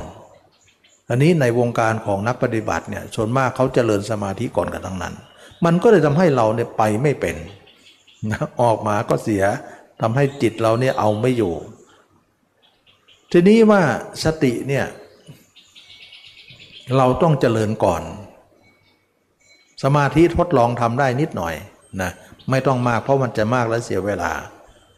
แล้วเรามาหันเจริญสติก่อน เพราะว่าในชีวิตหนึ่งเนี่ยอายุเราไม่ถึงร้อยปี เรามันจะเสียเวลากันตรงไหน บางครั้งเนี่ยบางคนมารู้วิธีนี้เนี่ย โอ้เสียเวลาไปตั้งเยอะเลย บอกว่าถ้ารู้อย่างนี้ไปไกลแล้วนะเพิ่งจะมารู้ตอนแก่นี่เอง ตอนอายุมากทำสมาธิมาเยอะ เพิ่งจะมารู้วิธีนี้ เห็นไหมมันเสียเวลานะถ้าเราจะเจริญสติก่อนเนี่ยมันจะดีส่วนมากคนไม่สอนกันนะเจริญสติก่อน อ้าวมาวัดนะ ทุกคนนะทำสมาธิกันนะ ขาขวาทับขาซ้าย มือขวาทับมือซ้าย นั่งตัวให้ตรงทำสมาธิกันไปเลย แต่เจริญสติไม่ค่อยทำแล้วสติก็สติธรรมดาธรรมดาย่างก็รู้ว่าย่างยกก็รู้ว่ายกก้าวเดินก็รู้ว่าก้าวเดิน แต่ไม่เห็นอสุภะในตัวเองเลย มันเป็นรู้อยบทไปซะเขาเรียกว่าเจริญสติ ไม่ใช่สติปัฏฐานสี่ สติปัฏฐานสี่ไม่ครบข้อนั่นเอง ไม่ครบไม่ครบนั่นเอง เห็นกายไม่ทัไม่มีภายในภายนอกนั่นเองเห็นแต่การเคลื่อนไหวเท่านั้นเอง และเห็นก็เอาตาเนื้อเห็นไม่ใช่ตาในเห็นนะอันนี้แหละจึงว่าเจริญไม่ถึงตื้นเกินไป วิธีนั้นตื้นเกินไปนั้นการเจริญสติปัฏฐานสี่เนี่ยเราจะเจริญให้เห็นกายเนี่ยทั้งภายในภายนอก และเห็นตัวเองเนี่ยเป็นปัจฉาเก้าเห็นตัวเองเนี่ยในอาการ 32 ของเรา เห็นตัวเองเน่าบ้างอืดบ้างพองบ้างเนี่ยเหมือนศพที่อยู่ในประชาเก้าระยะนั่นเองนะฉะนั้นในเราจะไปดูในสติปัฏฐานสี่สติปัฏฐานนสูตรว่าด้วยกายคตาเออกายอาการอาการอาการ 32 ของเรา ว่าด้วยอสุภะเก้าก็คือศพที่ตายเน่าเก้าระยะนะ ศพที่เขาไปทิ้งนะ่ะมันเป็นระยะที่หนึ่งที่สองที่สามที่สี่จนถึงเก้าระยะ เขาเรียกว่าป่าช้าเก้านั่นเองนะฉะนั้นตมาจึงแนะนำหลายคนให้ทำให้เห็นตัวเองเป็นอสุภะตลอดไง นั่นแหละเราถึงจะเป็นสติปัฏฐานสี่ที่แท้จริง เมื่อทำสติปัฏฐานสี่เนี่ยเราก็คือเห็นตัวเองตั้งแต่ศีรษะถึงปลายเท้าเนี่ยเราจะเห็นตัวไหนก็ได้นะไม่ต้องเรียงนะ ไม่ต้องเลี้ยงว่าต้องผมต้องมาขนมาเล็บมาหนังไม่ต้องเลี้ยง เอาอันไหนก่อนก็ได้ เอาอันไหนเลยก็ได้ กายเน่าก็ได้กายสดๆนี้ก็ได้ แต่ให้เห็นถึงภายในด้วย เห็นภายนอกอย่างเดียวไม่ได้ ไม่พอที่จะเป็นสติปัฏฐานสี่มันตื้นไป มันไม่ลึก เดินไปก็เหมือนเราเนี่ยแหวะท้องเดินนะเห็นตับเห็นไตเราด้วย เดินไปเหมือนเราเน่าด้วย เดินไปก็เหมือนเราเป็นหนอน จะเดินก็ดีจะนั่งก็ดีจะนอนก็ดี ยืนเดินนั่นหนองไม่ต้องทั้งสมาธิ ไม่ต้องนั่ง เพราะเราไม่ได้ทำสมาธินี่เราจะนั่งธรรมดาก็ได้นะมันไม่ได้เกี่ยวว่านั่ง ไม่ได้เกี่ยวว่านอน เกี่ยวว่าจิตเราจะต้องเห็นตัวเองเป็นอสุภะอยู่ตลอดทุกอิริยาบท มันเกี่ยวตรงนั้นทำอย่างนี้แหละทั้งกลางวันกลางคืนยืนเดินนั่งนอนให้เห็นตัวเองเป็นอสุภะ การทำอย่างนี้แหละจึงเรียกว่าเป็นสติปัฏฐานสี่นะเห็นกายภายในเห็นกายภายนอก เห็นทั้งภายนอกเห็นทั้งภายใน เห็นกายในกาย เห็นทะลุทะลวงไปหมด เห็นอย่างนี้ก็เรียกว่า การเห็นกายในกายนะเมื่อเราเห็นกายมากมากขึ้น เราก็จะเห็นเวทนา ส่วนเวทนาจิตธรรมนั่นนะเรายังไม่ต้องสนใจที่แรกแหละนะ ต่อไปเนี่ยเราเห็นกายได้เนี่ยเราจะเห็นเวทนาเอง เห็นจิตเอง เห็นธรรมเอง ภายหลังตามมานะความจริงก็เห็นพร้อม ๆ กันนั่นแหละ แต่ว่าเรายังแยกไม่ได้ ขอให้เราเห็นกายอย่างเดียวก่อนนะถ้าเราเห็นกายได้เนี่ยเราก็จะเห็นเวทนา เห็นจิตเห็นธรรม เห็นเวทนาเป็นยังไง เห็นเวทนาว่าจิตเราส่งออกเป็นรูป ไปทางไปข้างนอกเนี่ยส่งไปทางตาไปหารูปเนี่ยเขาเรียกว่าเวทนาอันเกิดจากรูปนั้นจักขุสัมผัสชาเวทนานะออกไปทางหูไปหาเสียงเขาเรียกว่า โสตสัมผัสชาเวทนา ไม่ใช่ทางเวทนาที่มานั่งปวดเมื่อยอะไรนี่ไม่ใช่นะ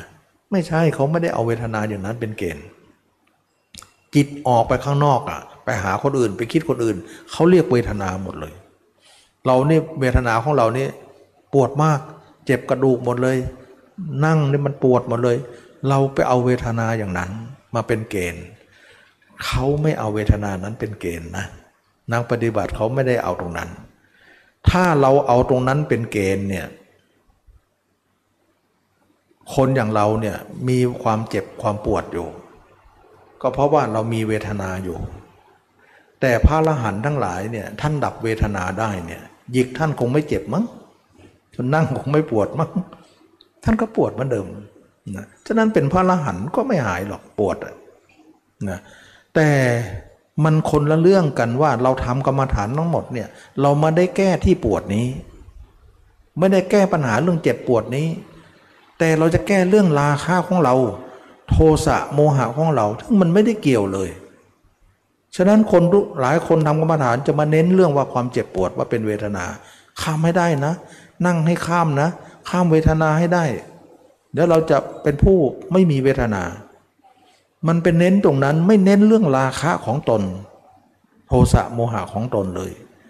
ซึ่งมันคนละเรื่องเลยนะแสดงว่านักกรรมฐานเนี่ยไปมองตรงที่ความเจ็บปวดว่าเราจะทำไมให้มันหมด มันไม่หมดหรอก ถึงเป็นพระอรหันต์ก็ยังปวดเหมือนเดิมนั่นแหละ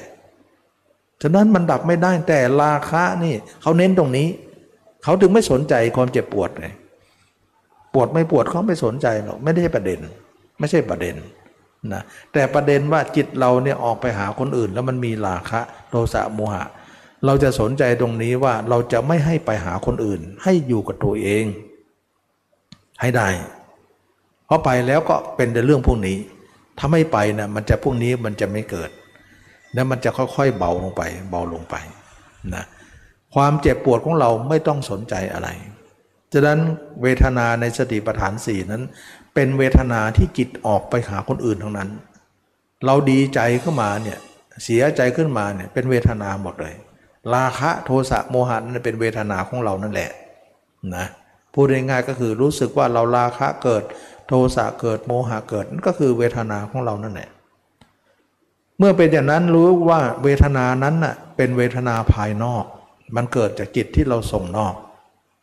นั่นแหละนักปฏิบัติรู้ว่า เวทนานั้นเป็นเวทนาภายนอก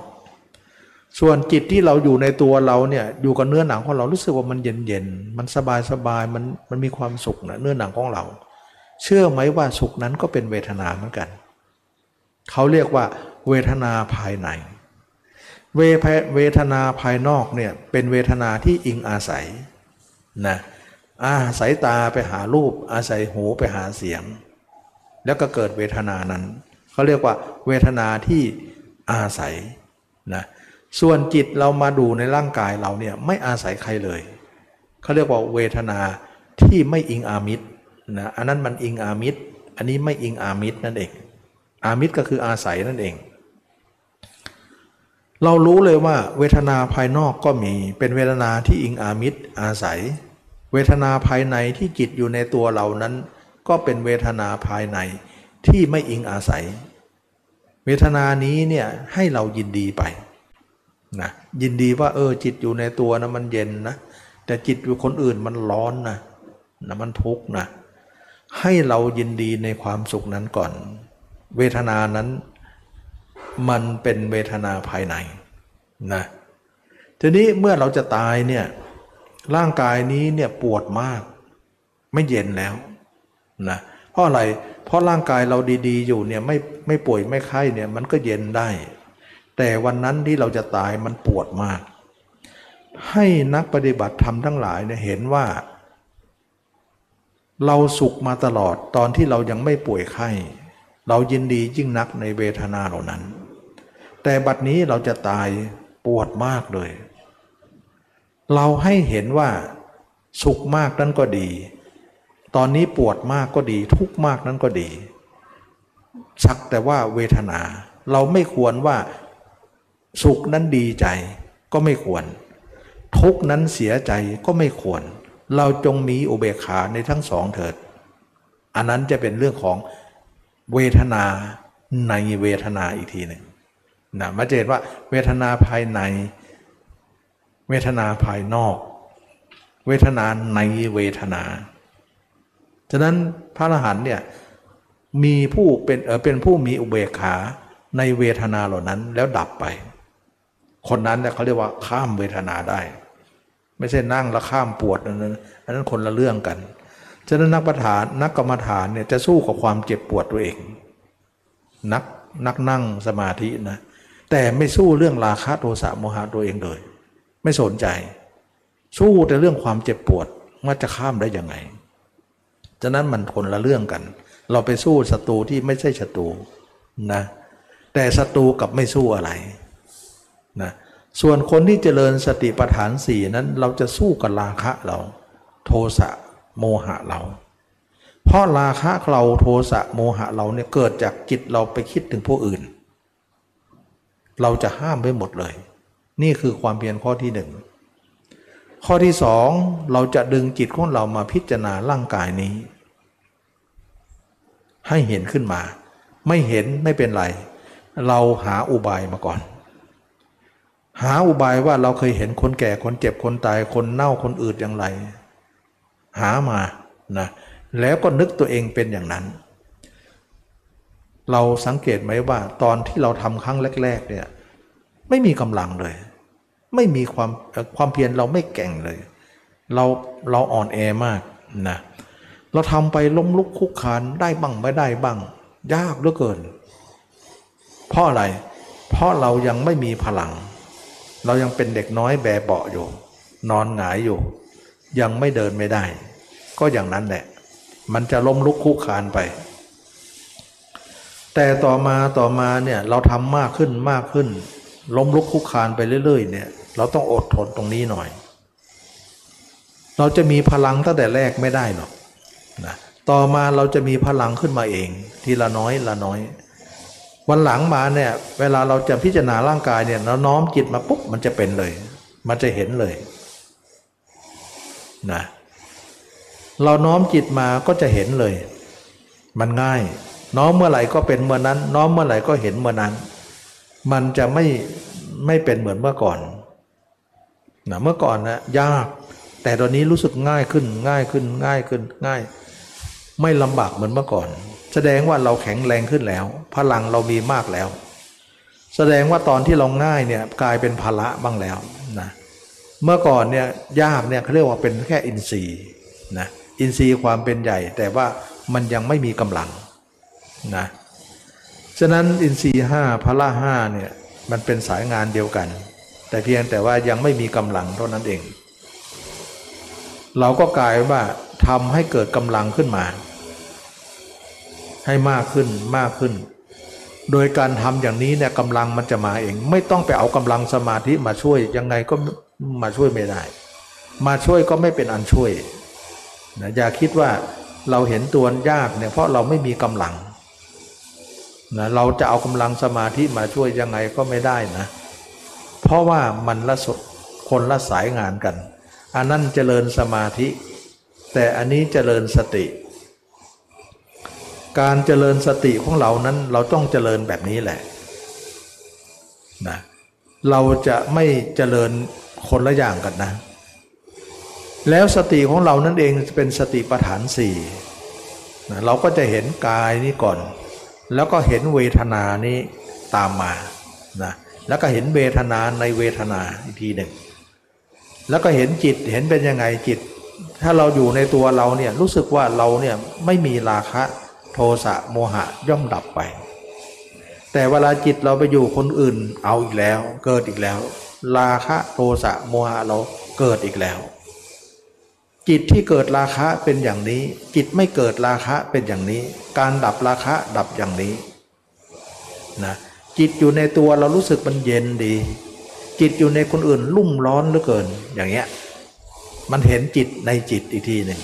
ว่ามันจิตพฤติกรรมของจิตเนี่ยมันเห็นไปหมดแหละถ้าเราเห็นกายก่อนนะแล้วก็เห็นธรรมทั้งหลาย ว่าด้วยนิวรณ์ห้าว่าด้วยขันห้า วันละว่าด้วยอายตนะหกว่าด้วยนิวรณ์ห้าว่าด้วยโพชฌงเจ็ดว่าด้วยอริยสัจสี่ก็จะรู้ไปหมดเลยนะอันนี้เขาเรียกว่าเห็นธรรมนะที่ตมาเคยเอามาอธิบายอยู่เสมอ ฉะนั้นเราเห็นกายอย่างเดียว เราก็จะเห็นเวทนาจิตธรรมไปตามนั้น แต่เราไม่เน้นเรื่องพวกนั้น เราจะเน้นเรื่องกาย เพราะเห็นกายก็จะเท่า เห็นไปทุกอย่าง ถ้าไม่เห็นกายทุกอย่างก็ล้มเหลวหมดเลย มันก็เลยว่ากายเป็นใหญ่ในการเห็นทั้งหมดทั้งสิ้น เราจึงเน้นเรื่องการเห็นกายเป็นหลัก ไม่เน้นเรื่องอย่างอื่นเป็นหลัก เมื่อเป็นอย่างนี้แล้วเนี่ยเราก็ถือว่าเราเจริญสติปัฏฐานสี่ขึ้นมาตามลำดับลำดับ ข้อที่หนึ่งก็คือว่าเราจะต้องตัดภาพคนอื่นออกจากจิต จิตใจของเราทั้งหมด ประการที่สองเราจะเห็นตัวเองด้วยอุบายที่เราหามาให้ได้ ว่าเราอย่าเราเห็นคนอื่นยังไง เราก็เอานึกถึงตัวเองเป็นอย่างนั้น ความเพียรข้อที่สามเราเห็นตัวเองด้วยอุบายใด เราจะรักษาอุบายนั้นอยู่เสมอเป็นเครื่องอยู่ของเรา เห็นผมอยู่ผมเห็นขนอยู่ขนเห็นเล็บอยู่เล็บ เห็นตัวเองอยู่ตรงไหนก็อยู่ตรงนั้นไป เราจะเอากายเป็นเครื่องอยู่ของจิตเราให้ได้ ความเพียรข้อที่สี่ก็คือว่าเราจะปิดหูปิดตาไม่ให้จิตเราไปหาควายอีกแล้ว มันไปก็รีบดึงกลับมาซะโดยเร็วนะเราก็จะดึงอยู่อย่างนี้อยู่ตลอดการสี่ข้อนี้เขาเรียกว่าสมประทานสี่ที่จะดำเนินไป ปรากฏว่าทำอย่างนี้ไปทำอย่างนี้ไป สติของเราก็จะมากขึ้นมากขึ้นมากขึ้น จิตเราก็จะเชื่องขึ้นเชื่องช้าขึ้น ตามลำดับลำดับลำดับ อันนี้นักปฏิบัติก็จะสัมผัสได้ว่า จิตเรานั้นช้ากว่าเดิม แล้วราคะโทสะโมหะของเรานั้น ดูเหมือนว่าเบาลงเบาลงเบาลง เบาบางจางขาย แสดงว่าการเจริญสติเรานั้นทำให้เราเกิดสติปัฏฐานสี่ขึ้นมา ได้จริงๆ เมื่อเราทำให้มากเจริญให้มาก การเห็นตัวเองก็จะเพิ่มมากขึ้นตามลำดับ จาก 5% 10% 20% 30 40 50 ไปเรื่อยๆ เราก็จะมีกำลังมากขึ้นมากขึ้นตลอด มากขึ้นไปมากขึ้นไปจาก เห็นตัวเองก็จะชัดขึ้นชัดขึ้นชัดขึ้นตลอดเวลาเสียงดังน้องโยมเนาะอันนี้ก็เรียกว่าการเห็นตัวเองนั้นเราก็เห็นตัวเองให้มาก แล้วก็พยายามอยู่กับตัวเอง เมื่อเราเห็นตัวเองเราก็ต้องเห็นความจริงของร่างกายนี้ว่า ร่างกายนี้เป็นของที่ไม่น่ายินดีนะ ว่าเราเนี่ยที่เคยบอกว่าในโลกนี้เรายินดีอะไรมากที่สุด เราก็คือยินดีในตนนี้เอง ร่างกายของเรานี่เอง แสดงว่าร่างกายของใครคนนั้นแหละยินดีมากที่สุด และความยินดีนี่เองเป็นที่มาของราคะโทสะโมหะของเรา ก็กลายเป็นว่า ราคะโทสะโมหะของเรานั้นเกิดจากการยิน เกิดจากความยินดีนี้ แต่เมื่อเรามาพิจารณาอยู่อย่างนี้ทั้งกลางคืนกลางวันยืนเดินนั่งนอน เราก็คลายความยินดีตัวนี้ออก ออกไปออกไปออกไปออกไปนะราคะของเราก็ออกไปโทสะของเราก็ออกไป โมหะก็ออกไปว่า เอ๊เราจะเป็นยินดีกันทำไมนะเราก็ไม่น่ายินดีเลย จะไปรักกันทำไมนะจะไปโกรธกันทำไม จะไปหลงกันอะไร เพราะเราเองก็มีแต่เนื้อแต่หนังมีแต่สิ่งปฏิกูล เราก็หลงตัวเองก็หลงคนอื่นตามมา ก็เลยเห็นว่าการเห็นตัวเองนั้นจึงได้คำตอบนี้มาตามลำดับลำดับลำดับ แต่เป็นเพียงแต่ว่าความเห็นตัวเองนั้นมันเห็นยากเห็นช้า แล้วก็คอยลุ่มลุ่มดอนดอน เดี๋ยวชัด เดี๋ยวไม่ชัด เดี๋ยวชัด เดี๋ยวไม่ชัด เดี๋ยวดี เดี๋ยวไม่ดี มันก็เลยผัดผัดเปลี่ยนกันไป อย่างนี้แหละเขาเรียกว่าเจริญสตินะเจริญสติเนี่ยเราไม่เอาสมาธิมายุ่งนะเพราะมันคนละสายงานกันนะอันนั้นเจริญสติ อันนี้เจริญอันนี้เจริญสติ อันนั้นเจริญสมาธิ เราก็ควรเจริญสติก่อนนะพระเจ้าเองก็ให้ทุกคนเนี่ย เจริญสติก่อน แต่เรามาฝึกกันเองเนี่ยไปเจริญสมาธิก่อนไปหมดเลย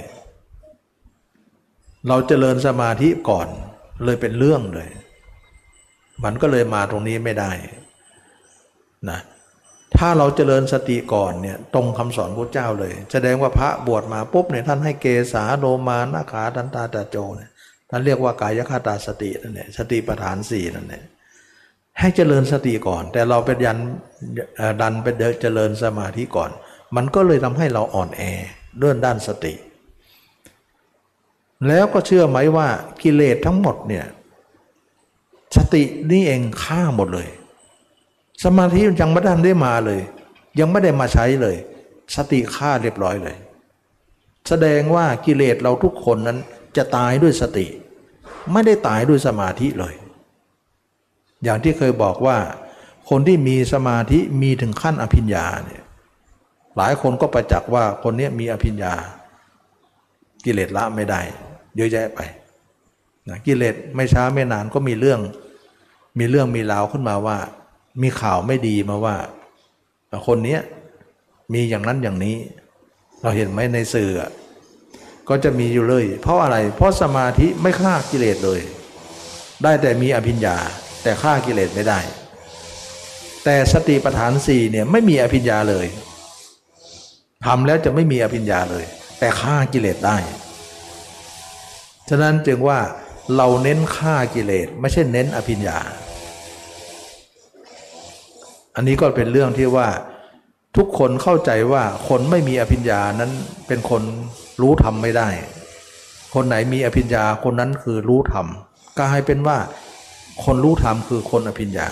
แต่หารู้ไม่ว่า คนรู้ธรรมนั้นคือคนรู้เรื่องการละราคะโทสะโมหะได้ ส่วนคนที่รู้ละคนที่ละราคะโทสะโมหะไม่ได้เนี่ยถึงจะมีอภิญญาชื่อว่าไม่รู้ธรรมมีแต่อภิญญา แต่ธรรมะไม่รู้ไม่รู้ตัว ไม่รู้ว่าธรรมะเป็นยังไง ไม่น่าเชื่อนะว่ามันเป็นอย่างนี้อะ อันนี้ก็ขอชี้แจงว่า อภิญญาส่วนเรื่องอภิญญามันเกี่ยวกับฌานนะส่วนราคะโทสะโมหะมันเกี่ยวเรื่องสติปัฏฐานสี่นั้นสติปัฏฐานสี่เนี่ยเราจเจริญให้มากทำให้มากเนี่ยแรกๆเนี่ยไม่มีอภิญญาอะไรเลยนะแล้วการพิจารณากายไม่มีอภิญญาอะไรเลย แต่เราจะมีไหมเรามีก็ได้ แต่ขอให้จบก่อน ขอให้สติปัฏฐานสี่เราจบก่อน ก็คือว่าเราต้องเห็นตัวเองแจ้งก่อน เราต้องเห็นตัวเองแจ้งก่อน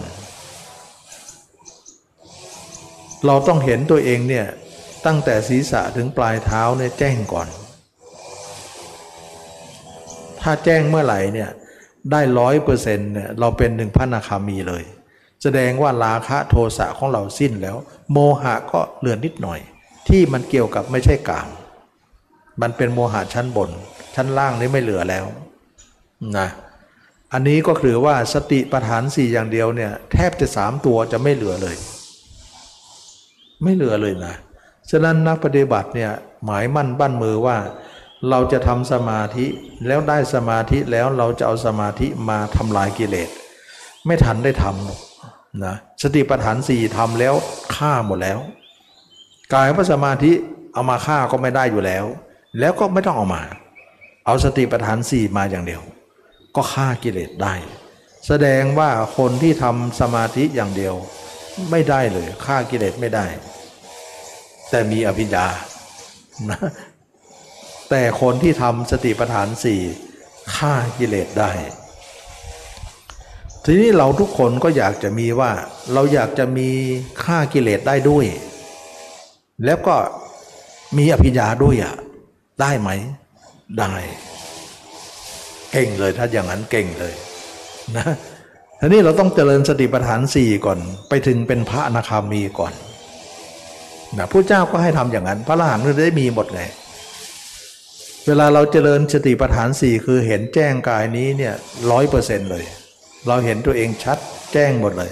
ถึงร้อยเปอร์เซ็นต์ เมื่อเราเห็นถึงร้อยเปอร์เซ็นต์แล้วเนี่ยราคะย่อมสิ้นไป โทสะย่อมสิ้นไป โมหะย่อมสิ้นไปนะเราถือว่าราคะสิ้นไปโทสะโมหะสิ้นไปแล้ว เราเห็นตัวเองถึงร้อยเปอร์เซ็นต์แล้วเนี่ยเราคือพระนาคามี ราคะเราไม่มีแล้ว เพราะเราเห็นร่างกายชัดหมด แล้วก็เห็นความเบื่อหน่ายในสรีระนี้ว่าไม่ใช่ของเรา เป็นของว่างเปล่าเป็นของที่ไม่มีอะไรเป็นแก่นสารอะไร เมื่อเป็นอย่างนี้แล้วเนี่ยการพิจารณาตัวก็จบตรงที่พระอนาคามี จบแล้ว ไม่ไม่ต้องพิจารณากายต่อไป หลังจากนั้นแล้วเนี่ยเราก็จะทำเรื่องฌานแล้วล่ะ ฉะนั้นพระเจ้าถ้าใครอยากจะเอาอภิญญาเนี่ยให้ไปเอาข้างบน ข้างล่างไม่ต้องเอา มันเป็นอภิญญาโลกีไปนะหมอผียังทำได้เลยอภิญญา สามารถจะมีฤทธิ์มาทำของไสยศาสตร์ไสดำได้อะเขาเก่งไม่เก่งเขาเรียกว่าขามังเวทนั่นแหละนะแล้วก็ทำเรื่องสมาธิฌานเนี่ยเป็นพลังที่จะใช้ทำร้ายกันนะเขาเรียกว่าใสดำนั่นเอง เอาเอาของเข้าท้องใครเอาคนเอาเล่นของนั่นเองนะมาใช้พลังสมาธิหมดเลยมันทำได้ แล้วถ้าคนไหนเป็นสายขาวเนี่ยก็ไม่ได้เล่นไม่ได้ทำไม่ทำอภิญญาเป็นแบบที่จะทำร้ายคน สายขาวก็คือเล่นแร่แปรธาตุเล่นอภิญญาเล่นเรื่องของของขังเครื่องรางไป เครื่องรางของขังไปปลุกเสกอะไรต่างๆ ให้มันขัง อันนั้นก็เรียกว่าอภิญญา แต่มันเป็นโลกีเพราะสติปัฏฐานสี่ไม่ได้ทำเขาเรียกว่าอภิญญาโลกีคือฌานโลกีนั่นเอง เวลาเข้าไปสมาธิก็เข้าไปได้ แต่ออกมาก็จิตก็ออกนอก แต่เขาพยายามไม่ให้ออกมากนะเพราะออกมากแล้วสมาธิมันก็จะเสื่อมเขาก็พยายามทำอยู่นะแต่ไม่เหมือนโลกุตละ ซึ่งเมื่อมีโลกุตละเนี่ย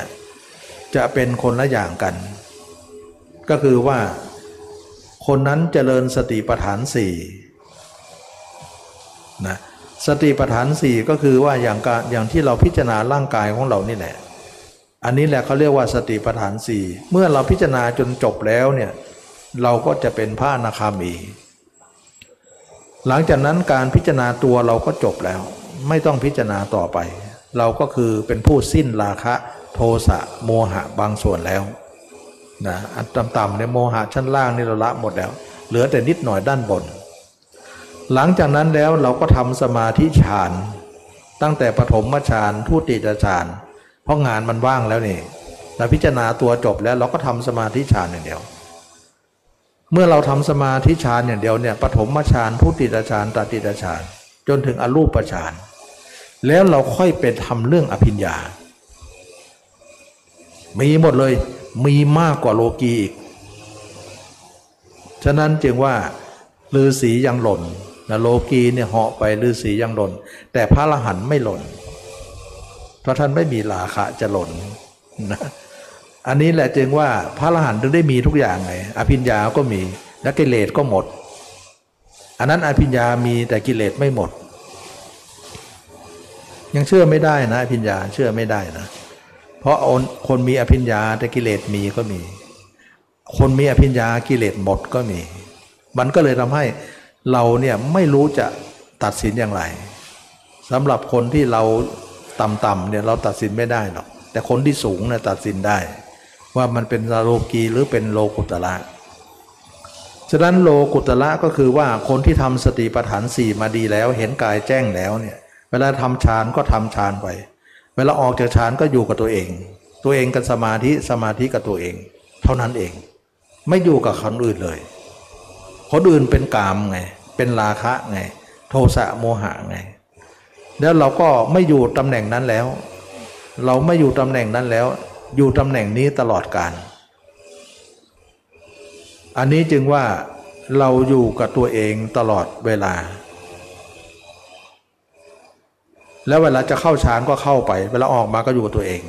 อันนี้เขาเรียกว่าโลกุตละฌาน แต่สมาธิแบบนั้นเนี่ยเวลาเข้าสมาธิก็เข้าไปออกมาก็ไปหาคนอื่นแหละ อันนั้นเขาเรียกว่าสมาธิโลกีอภิญญาก็เป็นอภิญญาโลกีนะถ้าโลกุตละเนี่ยมันก็จะเป็นโลกุตละฌานก็จะเป็นอภิญญาโลกุตละเลย ซึ่งพระรหันไม่มีการหล่น หล่นไม่มี ฉะนั้นจึงว่าถ้าใครอยากจะได้ว่าเราอยากจะละกิเลสได้ด้วยละอภิญญาได้ด้วยเนี่ย มันมีให้อยู่แล้ว แต่ขอให้เอากิเลสออกก่อน เพราะกิเลสเป็นตัวร้ายไงฉะนั้นสติปัฏฐานสี่นี่เองเราควรเจริญให้มากสมาธิให้มาก สมาธิไม่ต้องไปทำหรอก ถ้าเราจะทำมาทำทีหลัง มันเกิดตอนนั้นเราไม่อยากทำหรอก จะมีปัญญาเราไม่ต้องการนะเราต้องการละกิเลสก่อน ละแล้วพอเราก็ต้องการอภิญญาก็ได้อยู่นะก็ไม่ใช่ว่าเราจะไม่มีอะไรไม่มีสักอย่างเลย ไม่ใช่ ก็เลยมีพระรหันต์สองประเภทนะประเภทหนึ่งก็คือว่าพิจารณากายอย่างเดียว แล้วก็เห็นแจ้งร้อยเปอร์เซ็นต์แล้วก็เป็นพระรหันต์ไปเลย เขาเรียกว่าปัญญาวิมุตต์ไม่ทำฌานนะส่วนพระอรหันต์บางองค์เนี่ยเห็นกายแจ้งก่อน เป็นพระนาคามีแล้วเหมือนกัน เหมือนบุคคลแรกนั่นแหละแต่รอดหลังมาก็ทำเรื่องฌาน ตั้งแต่ปฐมฌานถึงรูปอานรูปฌานอรูปฌานปฐมฌานจนถึงอรูปฌานไป แล้วก็มีอภิญญา แต่เวลาจะละสังขารเนี่ยเราต้องทิ้งฌานก่อนนะ เข้าฌานตายไม่ได้เราจะไปเกิดพรมโลก คนที่ไม่เคลียร์ตรงนี้เนี่ยเวลาจะตายมันเจ็บปวด เวลาคนจะตายมันปวดมาก็เข้าฌานก็ฌานมันไม่ปวดเนี่ย ก็เข้าฌานตาย ไปเกิดสุทธาวาสห้าหมดเลย ไม่ไปพระอรหันต์หรอก เพราะเข้าฌานตาย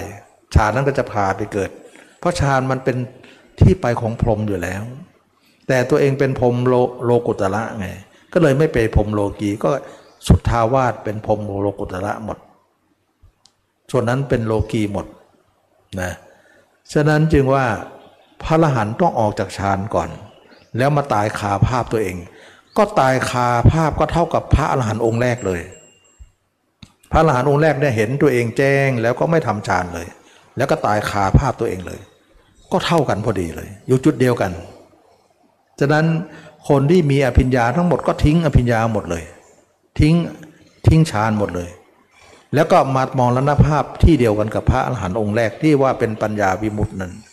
แต่ตัวเองเป็นเจโตวิมุตติ ปัญญาวิมุตติด้วยเจโตด้วย ก็ต้องมาทิ้งเจโตก่อนแล้วมาอยู่ที่ปัญญาเหมือนกันฉะนั้นเราเห็นไหมว่าสององค์เนี่ยองค์หนึ่งแวะไปทางสมาธิอย่างน้อยก็กลับมาเหมือนกันที่เดียวกัน องค์หนึ่งไม่ไปสมาธิเลย ก็เลยมีพระรหันต์สองประเภท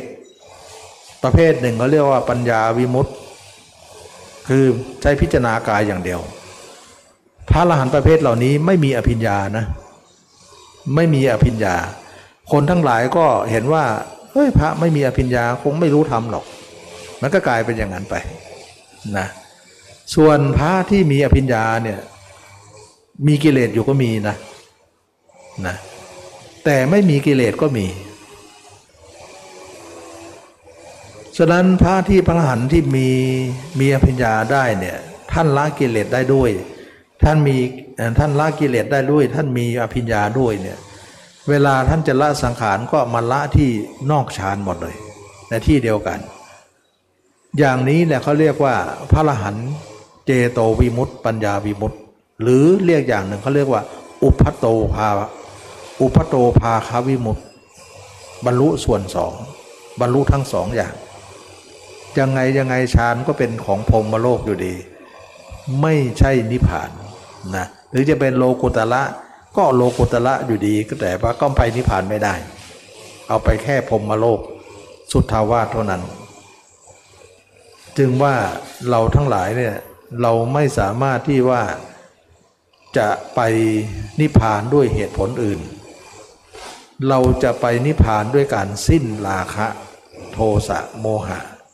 สำหรับคนที่สิ้นแล้วเนี่ยจิตของเราจะไม่ตกไปอยู่จิตที่เดิมของเราเลย ไม่หล่นไปอยู่ตรงนั้น วันวันหนึ่งเนี่ยไม่อยู่กับคนอื่นเลยอยู่กับตัวเองเท่านั้นนะอันนี้เขาเรียกว่าพระอรหันต์พระเรียเจ้า แต่ปุถุชนวันวันหนึ่งจิตไปอยู่แต่คนอื่นไอ้คนอื่นน่ะมันไม่หมดก็คือไม่หมดกิเลสนั่นเอง ราคะโทสะโมหะนั่นเอง ถ้าคนอื่นหมดไปสิ้นไป เราก็สิ้นราคะ โทสะโมหะนั่นเอง นะอันนี้ก็เป็นเรื่องที่ว่าเราทุกคนได้เห็นไหมว่าการพ้นทุกเนี่ยเขาเอาราคะโทสะโมหะเป็นเกณฑ์เขาไม่ได้เอาอย่างอื่นเป็นเกณฑ์ ไม่เอาอภิญญาเป็นเกณฑ์ ไม่เอาฌานเป็นเกณฑ์ ไม่เอาอภินิหารต่างๆเนี่ยไม่เป็นเกณฑ์ เอาราคะโทสะโมหะเป็นเกณฑ์ เมื่อเราเอาราคะโทสะโมหะเป็นเกณฑ์ได้แล้วเนี่ยเราชื่อว่าเป็นผู้มีความเห็นตรง ตรงไปตรงมา เราจะรู้ได้ไงว่าราคะของเราสิ้นไป โทสะโมหะสิ้นไป รู้สิ จะไม่รู้ได้ไง ตอนมียังรู้เลย ว่ามีตอนดับจะทำไมจะไม่รู้ ตอนมีก็คือเราไปเอาคนอื่นมาคิด เราถึงได้รู้ว่ามันมีเพราะอย่างนั้น แต่ตอนหมดเนี่ยเราไม่มีคนอื่นเลย มีแต่ภาพเราภาพเดียว และเราเองก็เบื่อตัวเองเสียแล้ว เราก็เลยไม่มีภาพคนอื่น นั่นแหละเขาเรียกว่ามันหมด และไม่มีใจที่จะเอาคนอื่นมาคิด คนหมดมันก็จะเป็นอย่างนั้น ฉะนั้นจึงว่าการหมดกิเลสนั้นมันก็จะหมดด้วยวิธีนี้นะ วิธีที่ว่าเราเห็นตัวเองแล้วก็อยู่กับตัวเอง ไม่ไปอยู่กับใครอีกแล้ว อันนี้แหละเขาเรียกว่าการหมดกิเลส ก็จะมีด้วยพิธีนี้ เมื่อยังมีชีวิตอยู่เนี่ยเราก็ว่างๆก็เข้าสมาธิไป ออกมาก็อยู่กับตัวเอง ตัวเองเนี่ยเขาเรียกว่าอยู่ด้วยสติ เพราะสติปัฏฐานสี่อบรมมาดีแล้ว แต่ว่างๆเราก็เข้าสมาธิไป อันนั้นเขาเรียกว่าอยู่ด้วยสมาธินะเวลาเข้าสมาธิฌานไปเนี่ยเขาเรียกว่าจิตก็สงบ มีพลังมากเลย อภิญญาก็มีหมดเลย เวลาออกจากสมาธิฌานมาอยู่กับตัวเองก็มีพลัง พลังอะไรพลังสติ ฉะนั้นเวลาเข้าก็สงบออกมาก็สงบ แข็งแรงหมดเลย เพราะสติอบรมก่อน เมื่อสติเนี่ยอบรมก่อนกลายเป็นสติปัฏฐาน เป็นฐานของสมาธิอีกทีหนึ่ง เมื่อสมาธินั้นแข็งแรงแต่สติไม่อ่อนแอเหมือนเมื่อก่อนนะเวลาเข้าสมาธิก็เข้าไป เวลาออกสมาธิก็สติก็รับไม้ต่อ สติก็กลายเป็นผู้สติ แข็งแรงมีกำลัง สามารถจะคุ้มครองจิตได้หมดเลยฉะนั้นเรียกว่าพระยาเจ้าเนี่ยเวลาเข้าสมาธิท่านก็สงบ เวลาออกสมาธิมาท่านก็สงบ ความสงบมีทุกขนทุกแห่ง มีทุกที่เลย อย่างนี้แหละเขาเรียกว่าการการละกิเลสฉะนั้นคนที่มีอย่างนี้เนี่ยอภิญญาก็มี นะกิเลสก็ละแล้ว ก็พระอรหันต์ทั่วไปอยู่แล้วนะฉะนั้นพระอรหันต์เนี่ยมีทั้งอภิญญา มีทั้งละกิเลสได้ ไม่เหมือนฤาษีนะมีอภิญญาอย่างเดียวละกิเลสไม่ได้ ปรากฏว่ากิเลสละได้นั้น สมาธิเป็นตัวทำให้ละไหม ไม่เลย สมาธิไม่เกี่ยวเลย เอามาร่วมเฉยๆร่วมแล้วสุดท้ายก็ออกอยู่ดี นะกายว่าตัวฆ่ากิเลสนั้นฆ่าด้วยสติปัฏฐานสี่นี่เอง กลายเป็นว่าสติปัฏฐานสี่เป็นตัวทำลายกิเลสทั้งหมด ถ้าอย่างนั้นคนไหนที่ทำสมาธิมาตลอดเนี่ยไม่มีสติปัฏฐานสี่เลย คนนั้นก็ฆ่ากิเลสไม่ได้เลย หลายคนว่าคิดว่าเราจะทำสมาธิเพื่อจะเอาสมาธิมาฆ่ากิเลสแต่สติปัฏฐานสี่ไม่เจริญเลย ไม่มีทางฆ่าได้หรอกฆ่าไม่ได้หรอกยังไงก็ฆ่าไม่ได้นะเพราะสมาธิไม่ได้มีบทบาทเลย บทบาทแต่อภิญญาเท่านั้นเองนะทำให้เกิดอภิญญาเท่านั้นเอง แต่ละกิเลสไม่ได้ แต่ละกิเลสนี้บทบาทก็คือสติปัฏฐานสี่กลายเป็นว่าทุกคนไม่เข้าใจว่ากิเลสจะละด้วยสติ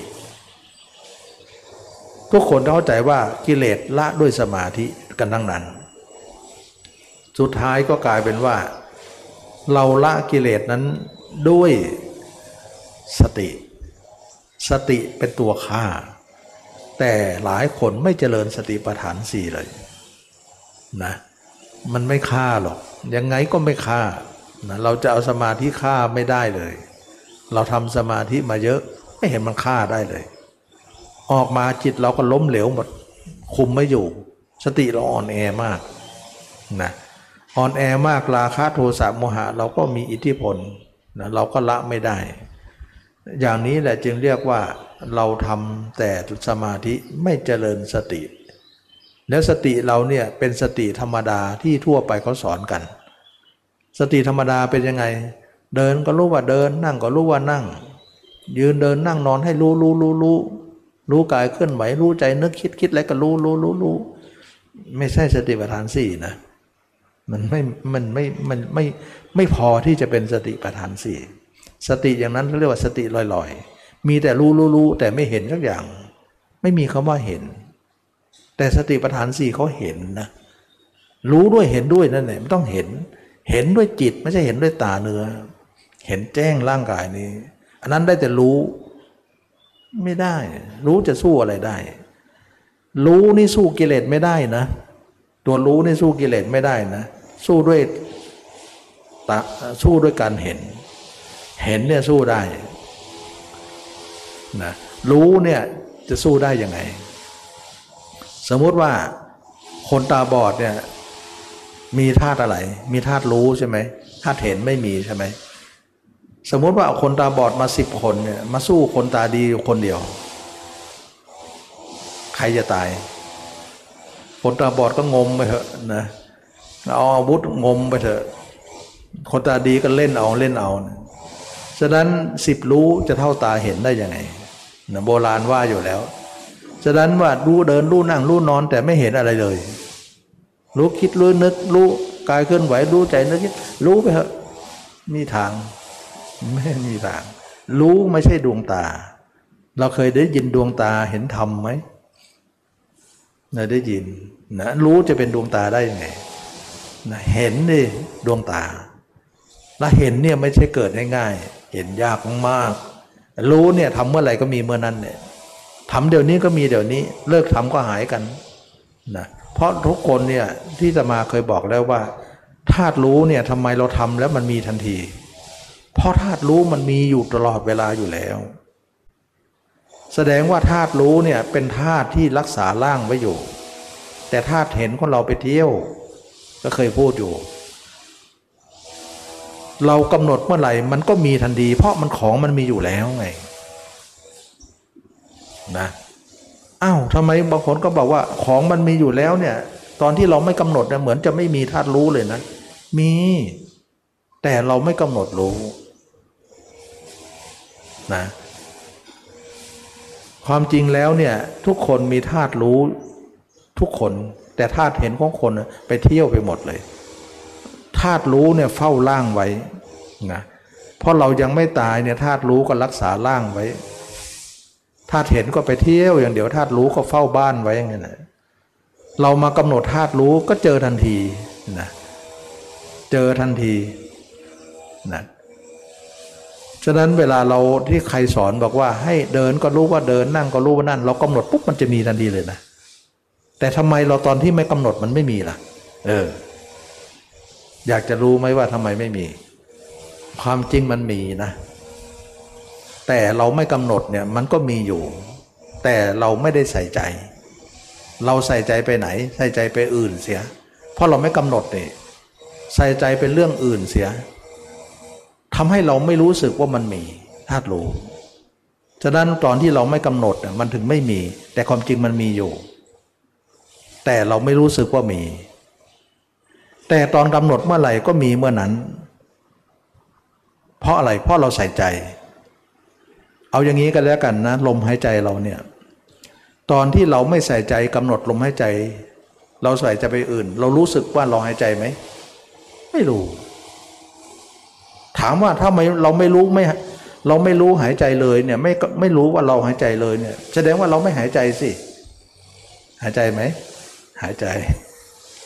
ทำไมเราไม่รู้ว่าเราหายใจ เพราะเราไม่ใส่ใจจะรู้ไงก็อันเดียวกันนะเราไม่ใส่ใจจะรู้ แต่มันมีอยู่ มันก็เหมือนไม่รู้ แต่มันก็หายใจฉะนั้นธาตุรู้นี่ก็เหมือนกัน แต่ขณะที่เรามากำหนดกรรมฐานเนี่ยเขาบอกว่าหายใจก็รู้ว่าหายใจเข้านะ บริกรรมว่าอย่างนั้นนะ หายใจออกก็ให้รู้ว่าบริกรรมอย่างนั้นทำไมมันชัดเจนล่ะ จะตอนที่เราไม่กำหนดทำไมไม่มันชัด ถามว่าเราไม่กำหนดแล้วมันหายใจหรือเปล่า ก็หายใจอยู่ไม่หายใจก็ตายเท่านั้นแหละนะแต่ไม่รู้เรื่องเลย เพราะเราไม่ใส่ใจ แสดงว่าไม่ใส่ใจสิ่งนั้นก็มีของมันไป แต่เราไม่รับรู้ เราไปรู้เรื่องอื่นแทนไปแล้ว เพราะถ้าเพราะจิตเราไปรู้เรื่องไหน เรื่องอื่นก็ละไปซะก็เหมือนว่าเราไม่หายใจ แต่ก็หายใจอยู่ ฉะนั้นธาตุรู้เนี่ยตอนที่เราไม่กำหนดเนี่ยมันก็มีอยู่ แต่เรากำหนดมันก็ปรากฏขึ้นมาทันที ไม่ใช่ว่าเราไม่กำหนดแล้วมันธาตุรู้มันหายไปก็หาไม่ ส่วนธาตุเห็นเนี่ยไม่กลับบ้านเลย ไม่กลับเลย เที่ยวอย่างเดียว ให้รู้ในเฝ้าบ้านแทน ไม่กลับเลย เราจะต้องให้กลับให้ได้ฉะนั้นสติปัฏฐานสี่ที่ตมาสอนเนี่ยจะต้องเอาธาตุเห็นกลับบ้าน แต่คนอื่นเขาไม่ได้คำนึงตรงนี้ไง เอาแต่ธาตุรู้ สอนกันไป ถามว่าสติปัฏฐานสี่เป็นไง ก็รู้เดินรู้นั่งรู้นอนไง รู้กายเคลื่อนไหวรู้ใจนึกคิดไง รู้ให้เท่าทันไง ไม่ใช่นะมันตื้นไป มันตื้นไปนะในสติปัฏฐานสี่นี่ไม่ใช่รู้อย่างนี้ เห็นด้วย เห็นอะไรเห็นอสุภะเก้าอย่างนี้ เห็นอาการ 32อย่างนี้ เห็นกายในกายเนี่ยไม่เห็นภายนอกอย่างเดียวนะ เห็นในด้วยนะ นั่นสติปัฏฐานสี่เขาลึกนะฉะนั้นชื่อเนี่ยที่เขาสอนว่า เอ้าที่นี่ก็สอนสติปัฏฐานสี่เหมือนกันนะ ก็สอนแต่ว่าชื่อมันสุดใช่แต่ภายในมันไม่ใช่เขาเรียกว่าชื่อสติปัฏฐานสี่แต่เนื้อในมันมันเป็นสติอะไรอะสติธรรมดา ฉะนั้นสติปัฏฐานสติธรรมดาเนี่ยมันไม่สามารถที่จะไปแก้ปัญหาใดได้ อันนี้แหละจึงว่าสติปัฏฐานสี่ไม่ใช่ว่าใครนำมาสอนแล้วจะถูกหมดไม่ใช่ ถามว่ามันลึกตื้นแค่ไหนอย่างไร เราจะต้องมีสติปัฏฐานสี่ให้เต็มสูตรไม่ครบสูตรไม่ได้ ก็ต้องให้ครบสูตรหน่อย ต้องให้ครบสูตร ไม่ครบสูตรไม่ได้ ต้องให้ครบสูตร เมื่อครบสูตรแล้วเนี่ยเราจะเห็นร่างกายแจ้งหมดเลย ไม่ใช่รู้อย่างเดียว ทั้งรู้ทั้งเห็นด้วย อันนี้คนตาดีล้วตอนนี้คนตาดีคนหนึ่ง คนตาดีอีกคนหนึ่งมาสู้กันเนี่ยต้องวัดดวงกันแล้วนะเพราะตาดีทั้งคู่เนี่ยมันต้องเสี่ยงกันแล้วว่าใครจะชนะ ฉะนั้นจึงว่าตาบอดไปสู้เท่าไหร่หายตายหมด ตาดีฆ่าหมด แต่ถ้าตาดีด้วยกันเนี่ยรู้เรื่องเลยนะรู้เรื่องเลย อันนี้จึงว่าการเจริญสติปัฏฐานสี่เนี่ยเขาสอนกันจริง แต่ว่าการสอนไม่ลึกพอ มันตื้นเกินไป สอนหลายอย่างแต่เราเอามาอย่างเดียว รู้เดินรู้นั่งรู้นอน การพิจารณาอสุภะไม่มีเลย การเห็นร่างกายไม่มีเลย รู้แต่การเคลื่อนไหว มันไม่พอ ไม่พอที่จะเรียกสติปัฏฐานสี่ถึงเรียกกันไปก็ไม่ครบสูตร ไม่ครบองค์ เราถือว่าการที่เราไม่มีกายครบเนี่ยมันจะสำเร็จประโยชน์ไม่ได้ สมมุติว่าเราทำอาหารเนี่ยจะต้องปรุงด้วยเครื่องฮะ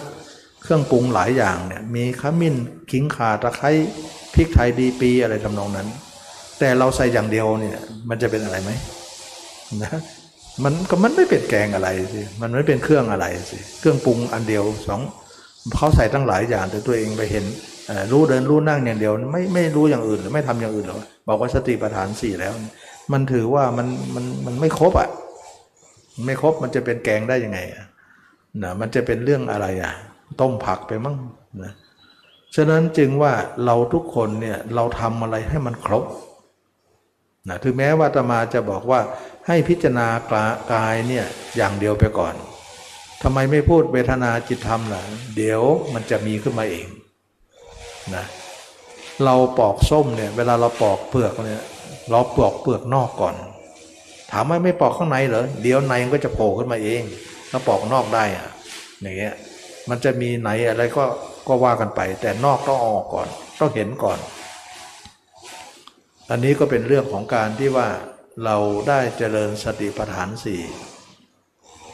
ซึ่งเป็นความเห็นตรงนะความเห็นนั้นก็จะตรงไปตรงมาว่า บัดนี้ราคะของเราสิ้น โทสะของเราสิ้น โมหะของเราสิ้นแล้ว เราสิ้นไปแล้ว เราจึงชื่อว่าปฏิบัติถูกต้องแล้ว เราจะมีอภิญญาหรือไม่มีไม่ได้สนใจ เพราะพระอรหันต์ไม่มีอภิญญาก็มี นะไม่ได้เอาอภิญญามาเป็นเกณฑ์ แต่เอาราคะโทสะโมหะเป็นเกณฑ์ ฉะนั้นพระอรหันต์ที่ไม่มีอภิญญาเนี่ยท่านก็สิ้นราคะโทสะโมหะ ชื่อว่าพระอริยเจ้าพระอรหันต์ได้ ท่านจะไม่บินมีพิญญาหรือไม่มีไม่ได้เป็นเกณฑ์วัดนะแต่องค์หนึ่งเนี่ยมีด้วยละได้ด้วย อันนั้นก็เป็นเรื่องของท่านไป ก็พระอรหันต์ มีสองประเภทไง อุพัโตภาควิมุตต์คือเจโตวิมุตต์ปัญญาวิมุตต์นี่คือประเภทที่หนึ่งแล้วก็ปัญญาวิมุตต์อย่างเดียวก็อีกประเภทหนึ่งสองประเภทใหญ่ๆนะแต่คนเราก็ไปจำแนกออกมากกว่านั้น ก็มีพระอรหันต์สามประเภทบ้างหกประเภทบ้างนะสามประเภทบ้างก็แล้วแต่นะเรื่องว่าสามประเภทก็เรียกว่า วิชาสามนะนะใจเตวิชโชสละพินโยปฏิสัมปัตโต แล้วแต่ใครจะแต่ง แล้วแต่ใครจะแยกแตกใหญ่ๆในสองประเภทนะสองประเภทก็คือปัญญาวิมุตต์กับเจโตวิมุตต์หรืออุพัโตภาควิมุตต์กับปัญญาวิมุตต์เท่านั้นเอง ก็เพราะว่าการสิ้นไปของราคะโทสะโมหะ จึงทำให้เราคิดว่าเรามาถูกทางแล้ว คนที่สิ้นเนี่ยคือคนไม่มีจิตออกนอกเลย นั่นคือคนสิ้นนะคำว่าไม่ออกนอกเนี่ยหมายถึงไม่ออกกี่วัน กี่เวลา ทุกวันทุกเวลาเลย ตลอด 24 ชั่วโมงเลย ไม่มีการออกก็ตลอดวันตายเลยนะไม่ใช่ว่าเมื่อวานเนี่ยไม่ออกวันนี้ออกอีกแล้ว ไม่ใช่นะไม่ใช่อย่างนั้น มันไม่ใช่อย่างนั้น กลับไปกลับมาไม่ใช่ คือไม่ออกตลอดนะถ้าทำได้ยังไง ก็นั่นสิ ท่านถึงได้เก่งไงเรานี่ออกตลอดใช่ไหมล่ะ ไม่ออกไม่มีอะออกตลอด แต่ไม่ออกเนี่ย เพราะอะไรเพราะเราสังเกตไหมว่า ที่มันออกตลอดเพราะภาพเขามันชัด ภาพเราไม่ชัด แต่เมื่อใดเราเห็นพวกเองชัดเนี่ย มันก็เลยอยู่กับเราไปเลย ภาพเขาก็เลยไม่อยู่ไม่ไป เพราะภาพเขาหายไปแล้ว มันก็เลยไม่มีที่อยู่ และเราเองก็ไม่ต้องการอยู่ด้วย ฉะนั้นพระที่เห็นตัวเองแจ้งเนี่ยท่านเจริญสติปัฏฐานสี่มาดีแล้วท่านก็อยู่กับตัวเองทั้งวันเลย กลายเป็นว่าวันหนึ่งยี่สิบสี่ชั่วโมงเนี่ยอยู่ 24 ชั่วโมงไป เมื่อวานก็ทั้งวัน วันนี้ก็ทั้งวันพรุ่งนี้ก็ทั้งวัน เมื่อลืนนี้ก็ทั้งวัน ปีหน้าก็ทั้งปีสิบปีก็สิบปีตายคาภาพตัวเองไปเลย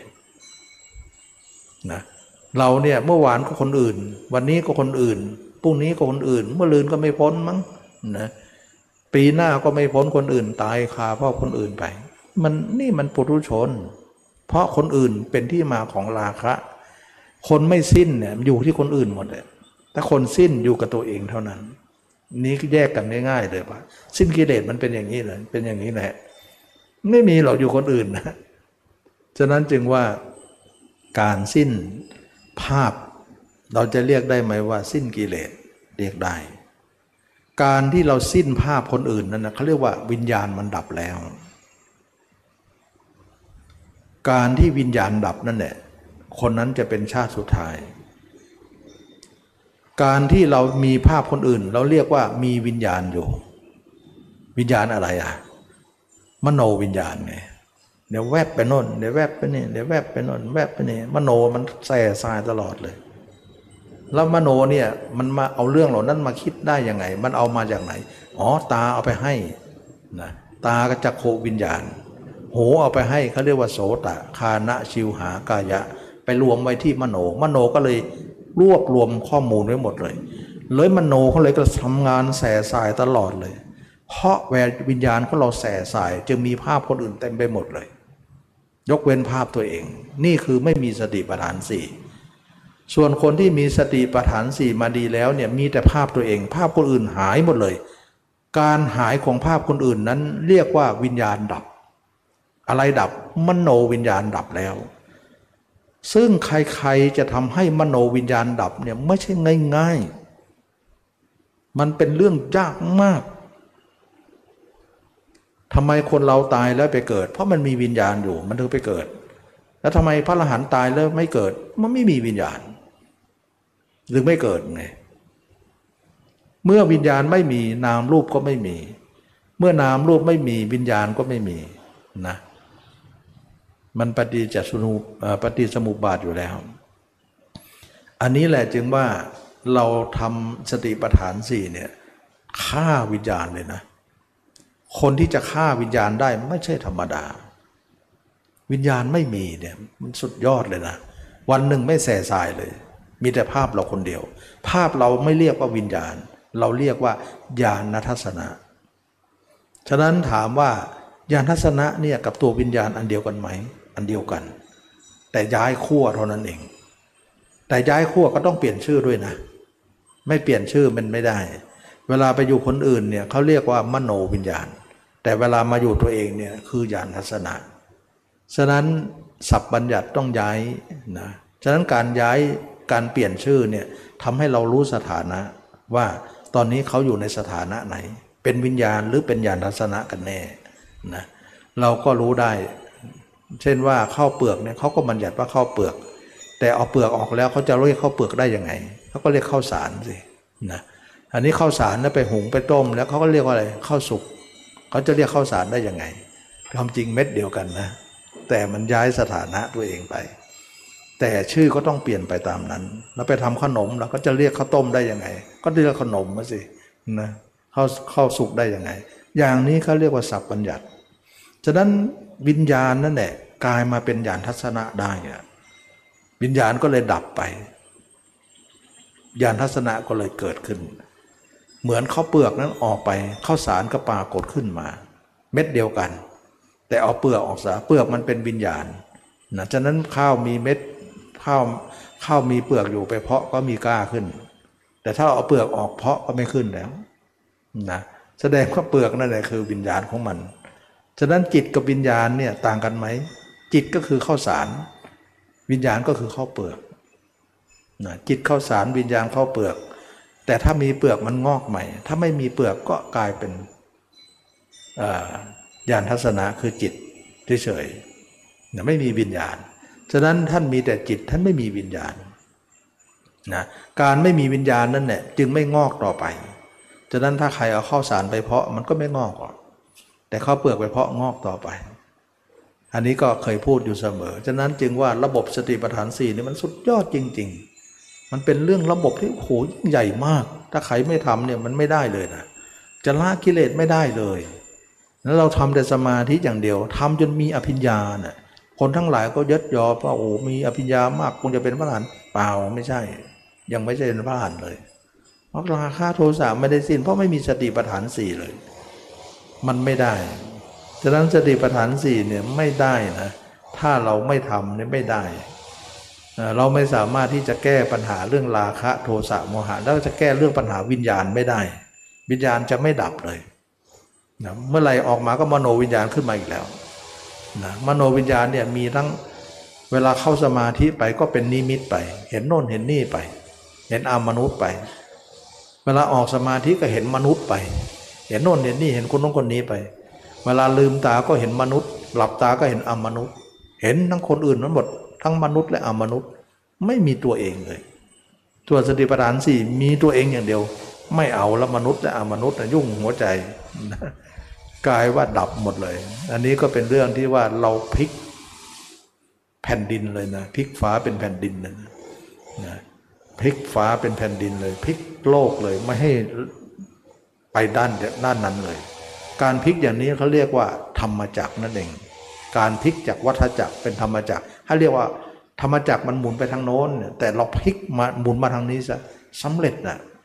กงจักอันนี้ไม่หมุนตามโลกแล้วหมุนไปตามธรรม เอาวิญญาณมาเป็นยานทัศนะได้อะเอาวัฏจักรมาเป็นธรรมจักรได้กงล้อเดียวกันนะก็กลายเป็นว่า คนนั้นสุดยอดของการทำใช้กำลังทั้งหมดทุ่มเทตรงนี้ให้มากจเจริญให้มากอบรมให้มาก แล้วเราจะพ้นทุกอย่าง กลายว่าพระยาเจ้าในวันวันหนึ่งมีแต่ภาพตัวเอง ทั้งวันทั้งคืนเลย ไม่มีภาพใครเลยนะ วันวันหนึ่งมีแต่ภาพเราภาพเดียว แล้วเราก็มีอารมณ์เดียวสิสมาธิมีตลอด 24 ชั่วโมง ฉะนั้นคนคนเดียวก็อารมณ์เดียว คนหลายคนก็หลายอารมณ์ กลายเป็นเรื่องที่ว่าไม่จบไม่สิ้น เมื่อเรามาเห็นตัวเองได้เราก็สงบระงับนะเราก็กลายเป็นผู้รู้แจ้งในศาสนานี้ วันวันหนึ่งมีแต่ภาพเราก็สงบตลอดเลย เข้าสมาธิก็สงบ ออกสมาธิก็สงบ ภาพเราทั้งวันครองโลกไปเลย ไม่มีภาพใครแล้วเราไม่หลับ การไม่มีภาพคนอื่นนั่นแหละคือการไม่มีกิเลส มีแต่ภาพตัวเองไงเมื่อก่อนเรามีแต่ภาพคนอื่น ไม่มีภาพตัวเอง นั่นแหละคือคนมีกิเลส แยกกันตรงนี้แหละ แสดงว่าคนละกิเลสก็คือไม่มีภาพใครเลย มีแต่ภาพตัวเอง เพราะภาพเองไม่มีไม่ใช่กิเลสเนี่ยนะคนมีกิเลสก็วันวันๆหนึ่งมีแต่คนอื่น ไม่มีตัวเอง นั่นคือภาพคนอื่นเป็นที่มาของการเกิดกิเลส ฉะนั้นคำสอนพระเจ้าจึงเอากิเลสเป็นเครื่องวัด ไม่เอาอย่างอื่นมาเป็นเครื่องวัด ว่าเราจะเข้าถึงคำสอนพระเจ้าเนี่ยไม่ใช่เอาอภิญญา ไม่ใช่เอาจิตว่าง ไม่ใช่เอาจิตไปไหนถ้าคนไหนไม่มีสติปัฏฐานสี่ไม่รอดหรอกสักหลาย ถ้าคนไหนมีแต่สมาธิไม่รอดนะไม่รอด แต่สมาธิมาเห็นไม่เห็นหรอกนี่ทางเห็น สมาธิมันเก่งเรื่องเห็นข้างนอกอย่างเดียว ไม่เห็นเก่งข้างในหรอกนะอภิญญาเหล่านั้นก็ช่วยไม่ได้ ไม่เห็นหรอกเห็นแต่เรื่องอย่างอื่นไป แล้วเราเห็นตัวเองเนี่ยเห็นด้วยสติปัฏฐานสี่ซึ่งไม่มีอภิญญาอะไร แต่เราจะมีก็ได้ทำทีหลังนะท่านก็ไม่ห้ามนะเราจะไม่เอาเลยก็ได้ ก็เป็นปัญญาวิมุตต์ไป เพราะมันก็ไม่ได้เกี่ยวกับอะไร เอามาเสริมเท่านั้นเอง ไม่เสริมก็ได้นะปกติเราก็ละภาพคนอื่นได้อยู่แล้วอันนั้นก็คือคนที่ละกิเลสได้ก็คือละตรงนี้ฉะนั้นจึงว่าเราละกิเลสนั้นเป็นเรื่องของการละาราคะโทสะโมหะ นั่นแหละ เป็นการละกิเลสอย่างแท้จริง อันนี้ก็เป็นเรื่องของการว่าคนละกิเลสเป็นอย่างไรเนาะอยากรู้ก็คือจิตไม่มีภาพคนอื่น คนละคนไม่ละก็มีแต่ภาพคนอื่น มันมีแต่ภาพตัวเองนะคนที่ละแล้วก็มีแต่ภาพตัวเองนะวันนี้ก็สมควรแก่กาลเวลาเนาะก็ฟังยากหน่อยเนาะมีเสียงรบกวนเยอะแต่ต้องวันนี้ด้วยนะก็ก็ให้คนไปคิดดูว่า การที่มีความเห็นตรงเนี่ยเราต้องเห็นตรงที่กิเลสนั่นแหละเป็นเกณฑ์ เขาจะไม่เอาอย่างอื่นเป็นเกณฑ์วัด แต่คนที่ความเห็นคดเนี่ยเขาเอาอย่างอื่นวัด กิเลสเขาไม่สนใจ มีก็มีไป แต่เรามีอภิญญานะนะ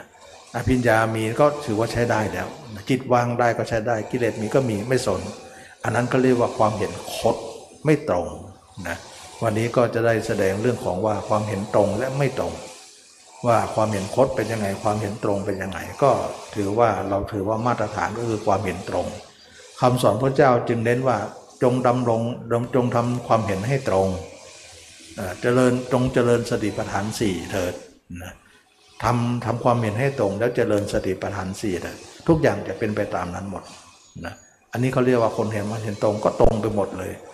นะมันก็ทำให้เราเนี่ยไม่โกหกตัวเอง ไม่หลอกตัวเองว่า เราลดพ้นด้วยอย่างเรายังมีอยู่หรือไม่ เราไม่หลอกตัวเอง ความเห็นตรงไปตรงมา หมดคือหมดไม่หมดคือไม่หมด อันนี้ก็เป็นที่มาของการที่แสดงธรรมวันนี้ ขอทุกคนมีความสุขความเจริญรู้แจ้งเห็นธรรมในพระธรรมคำสอนพระเจ้าทุกคนทุกท่านเธอ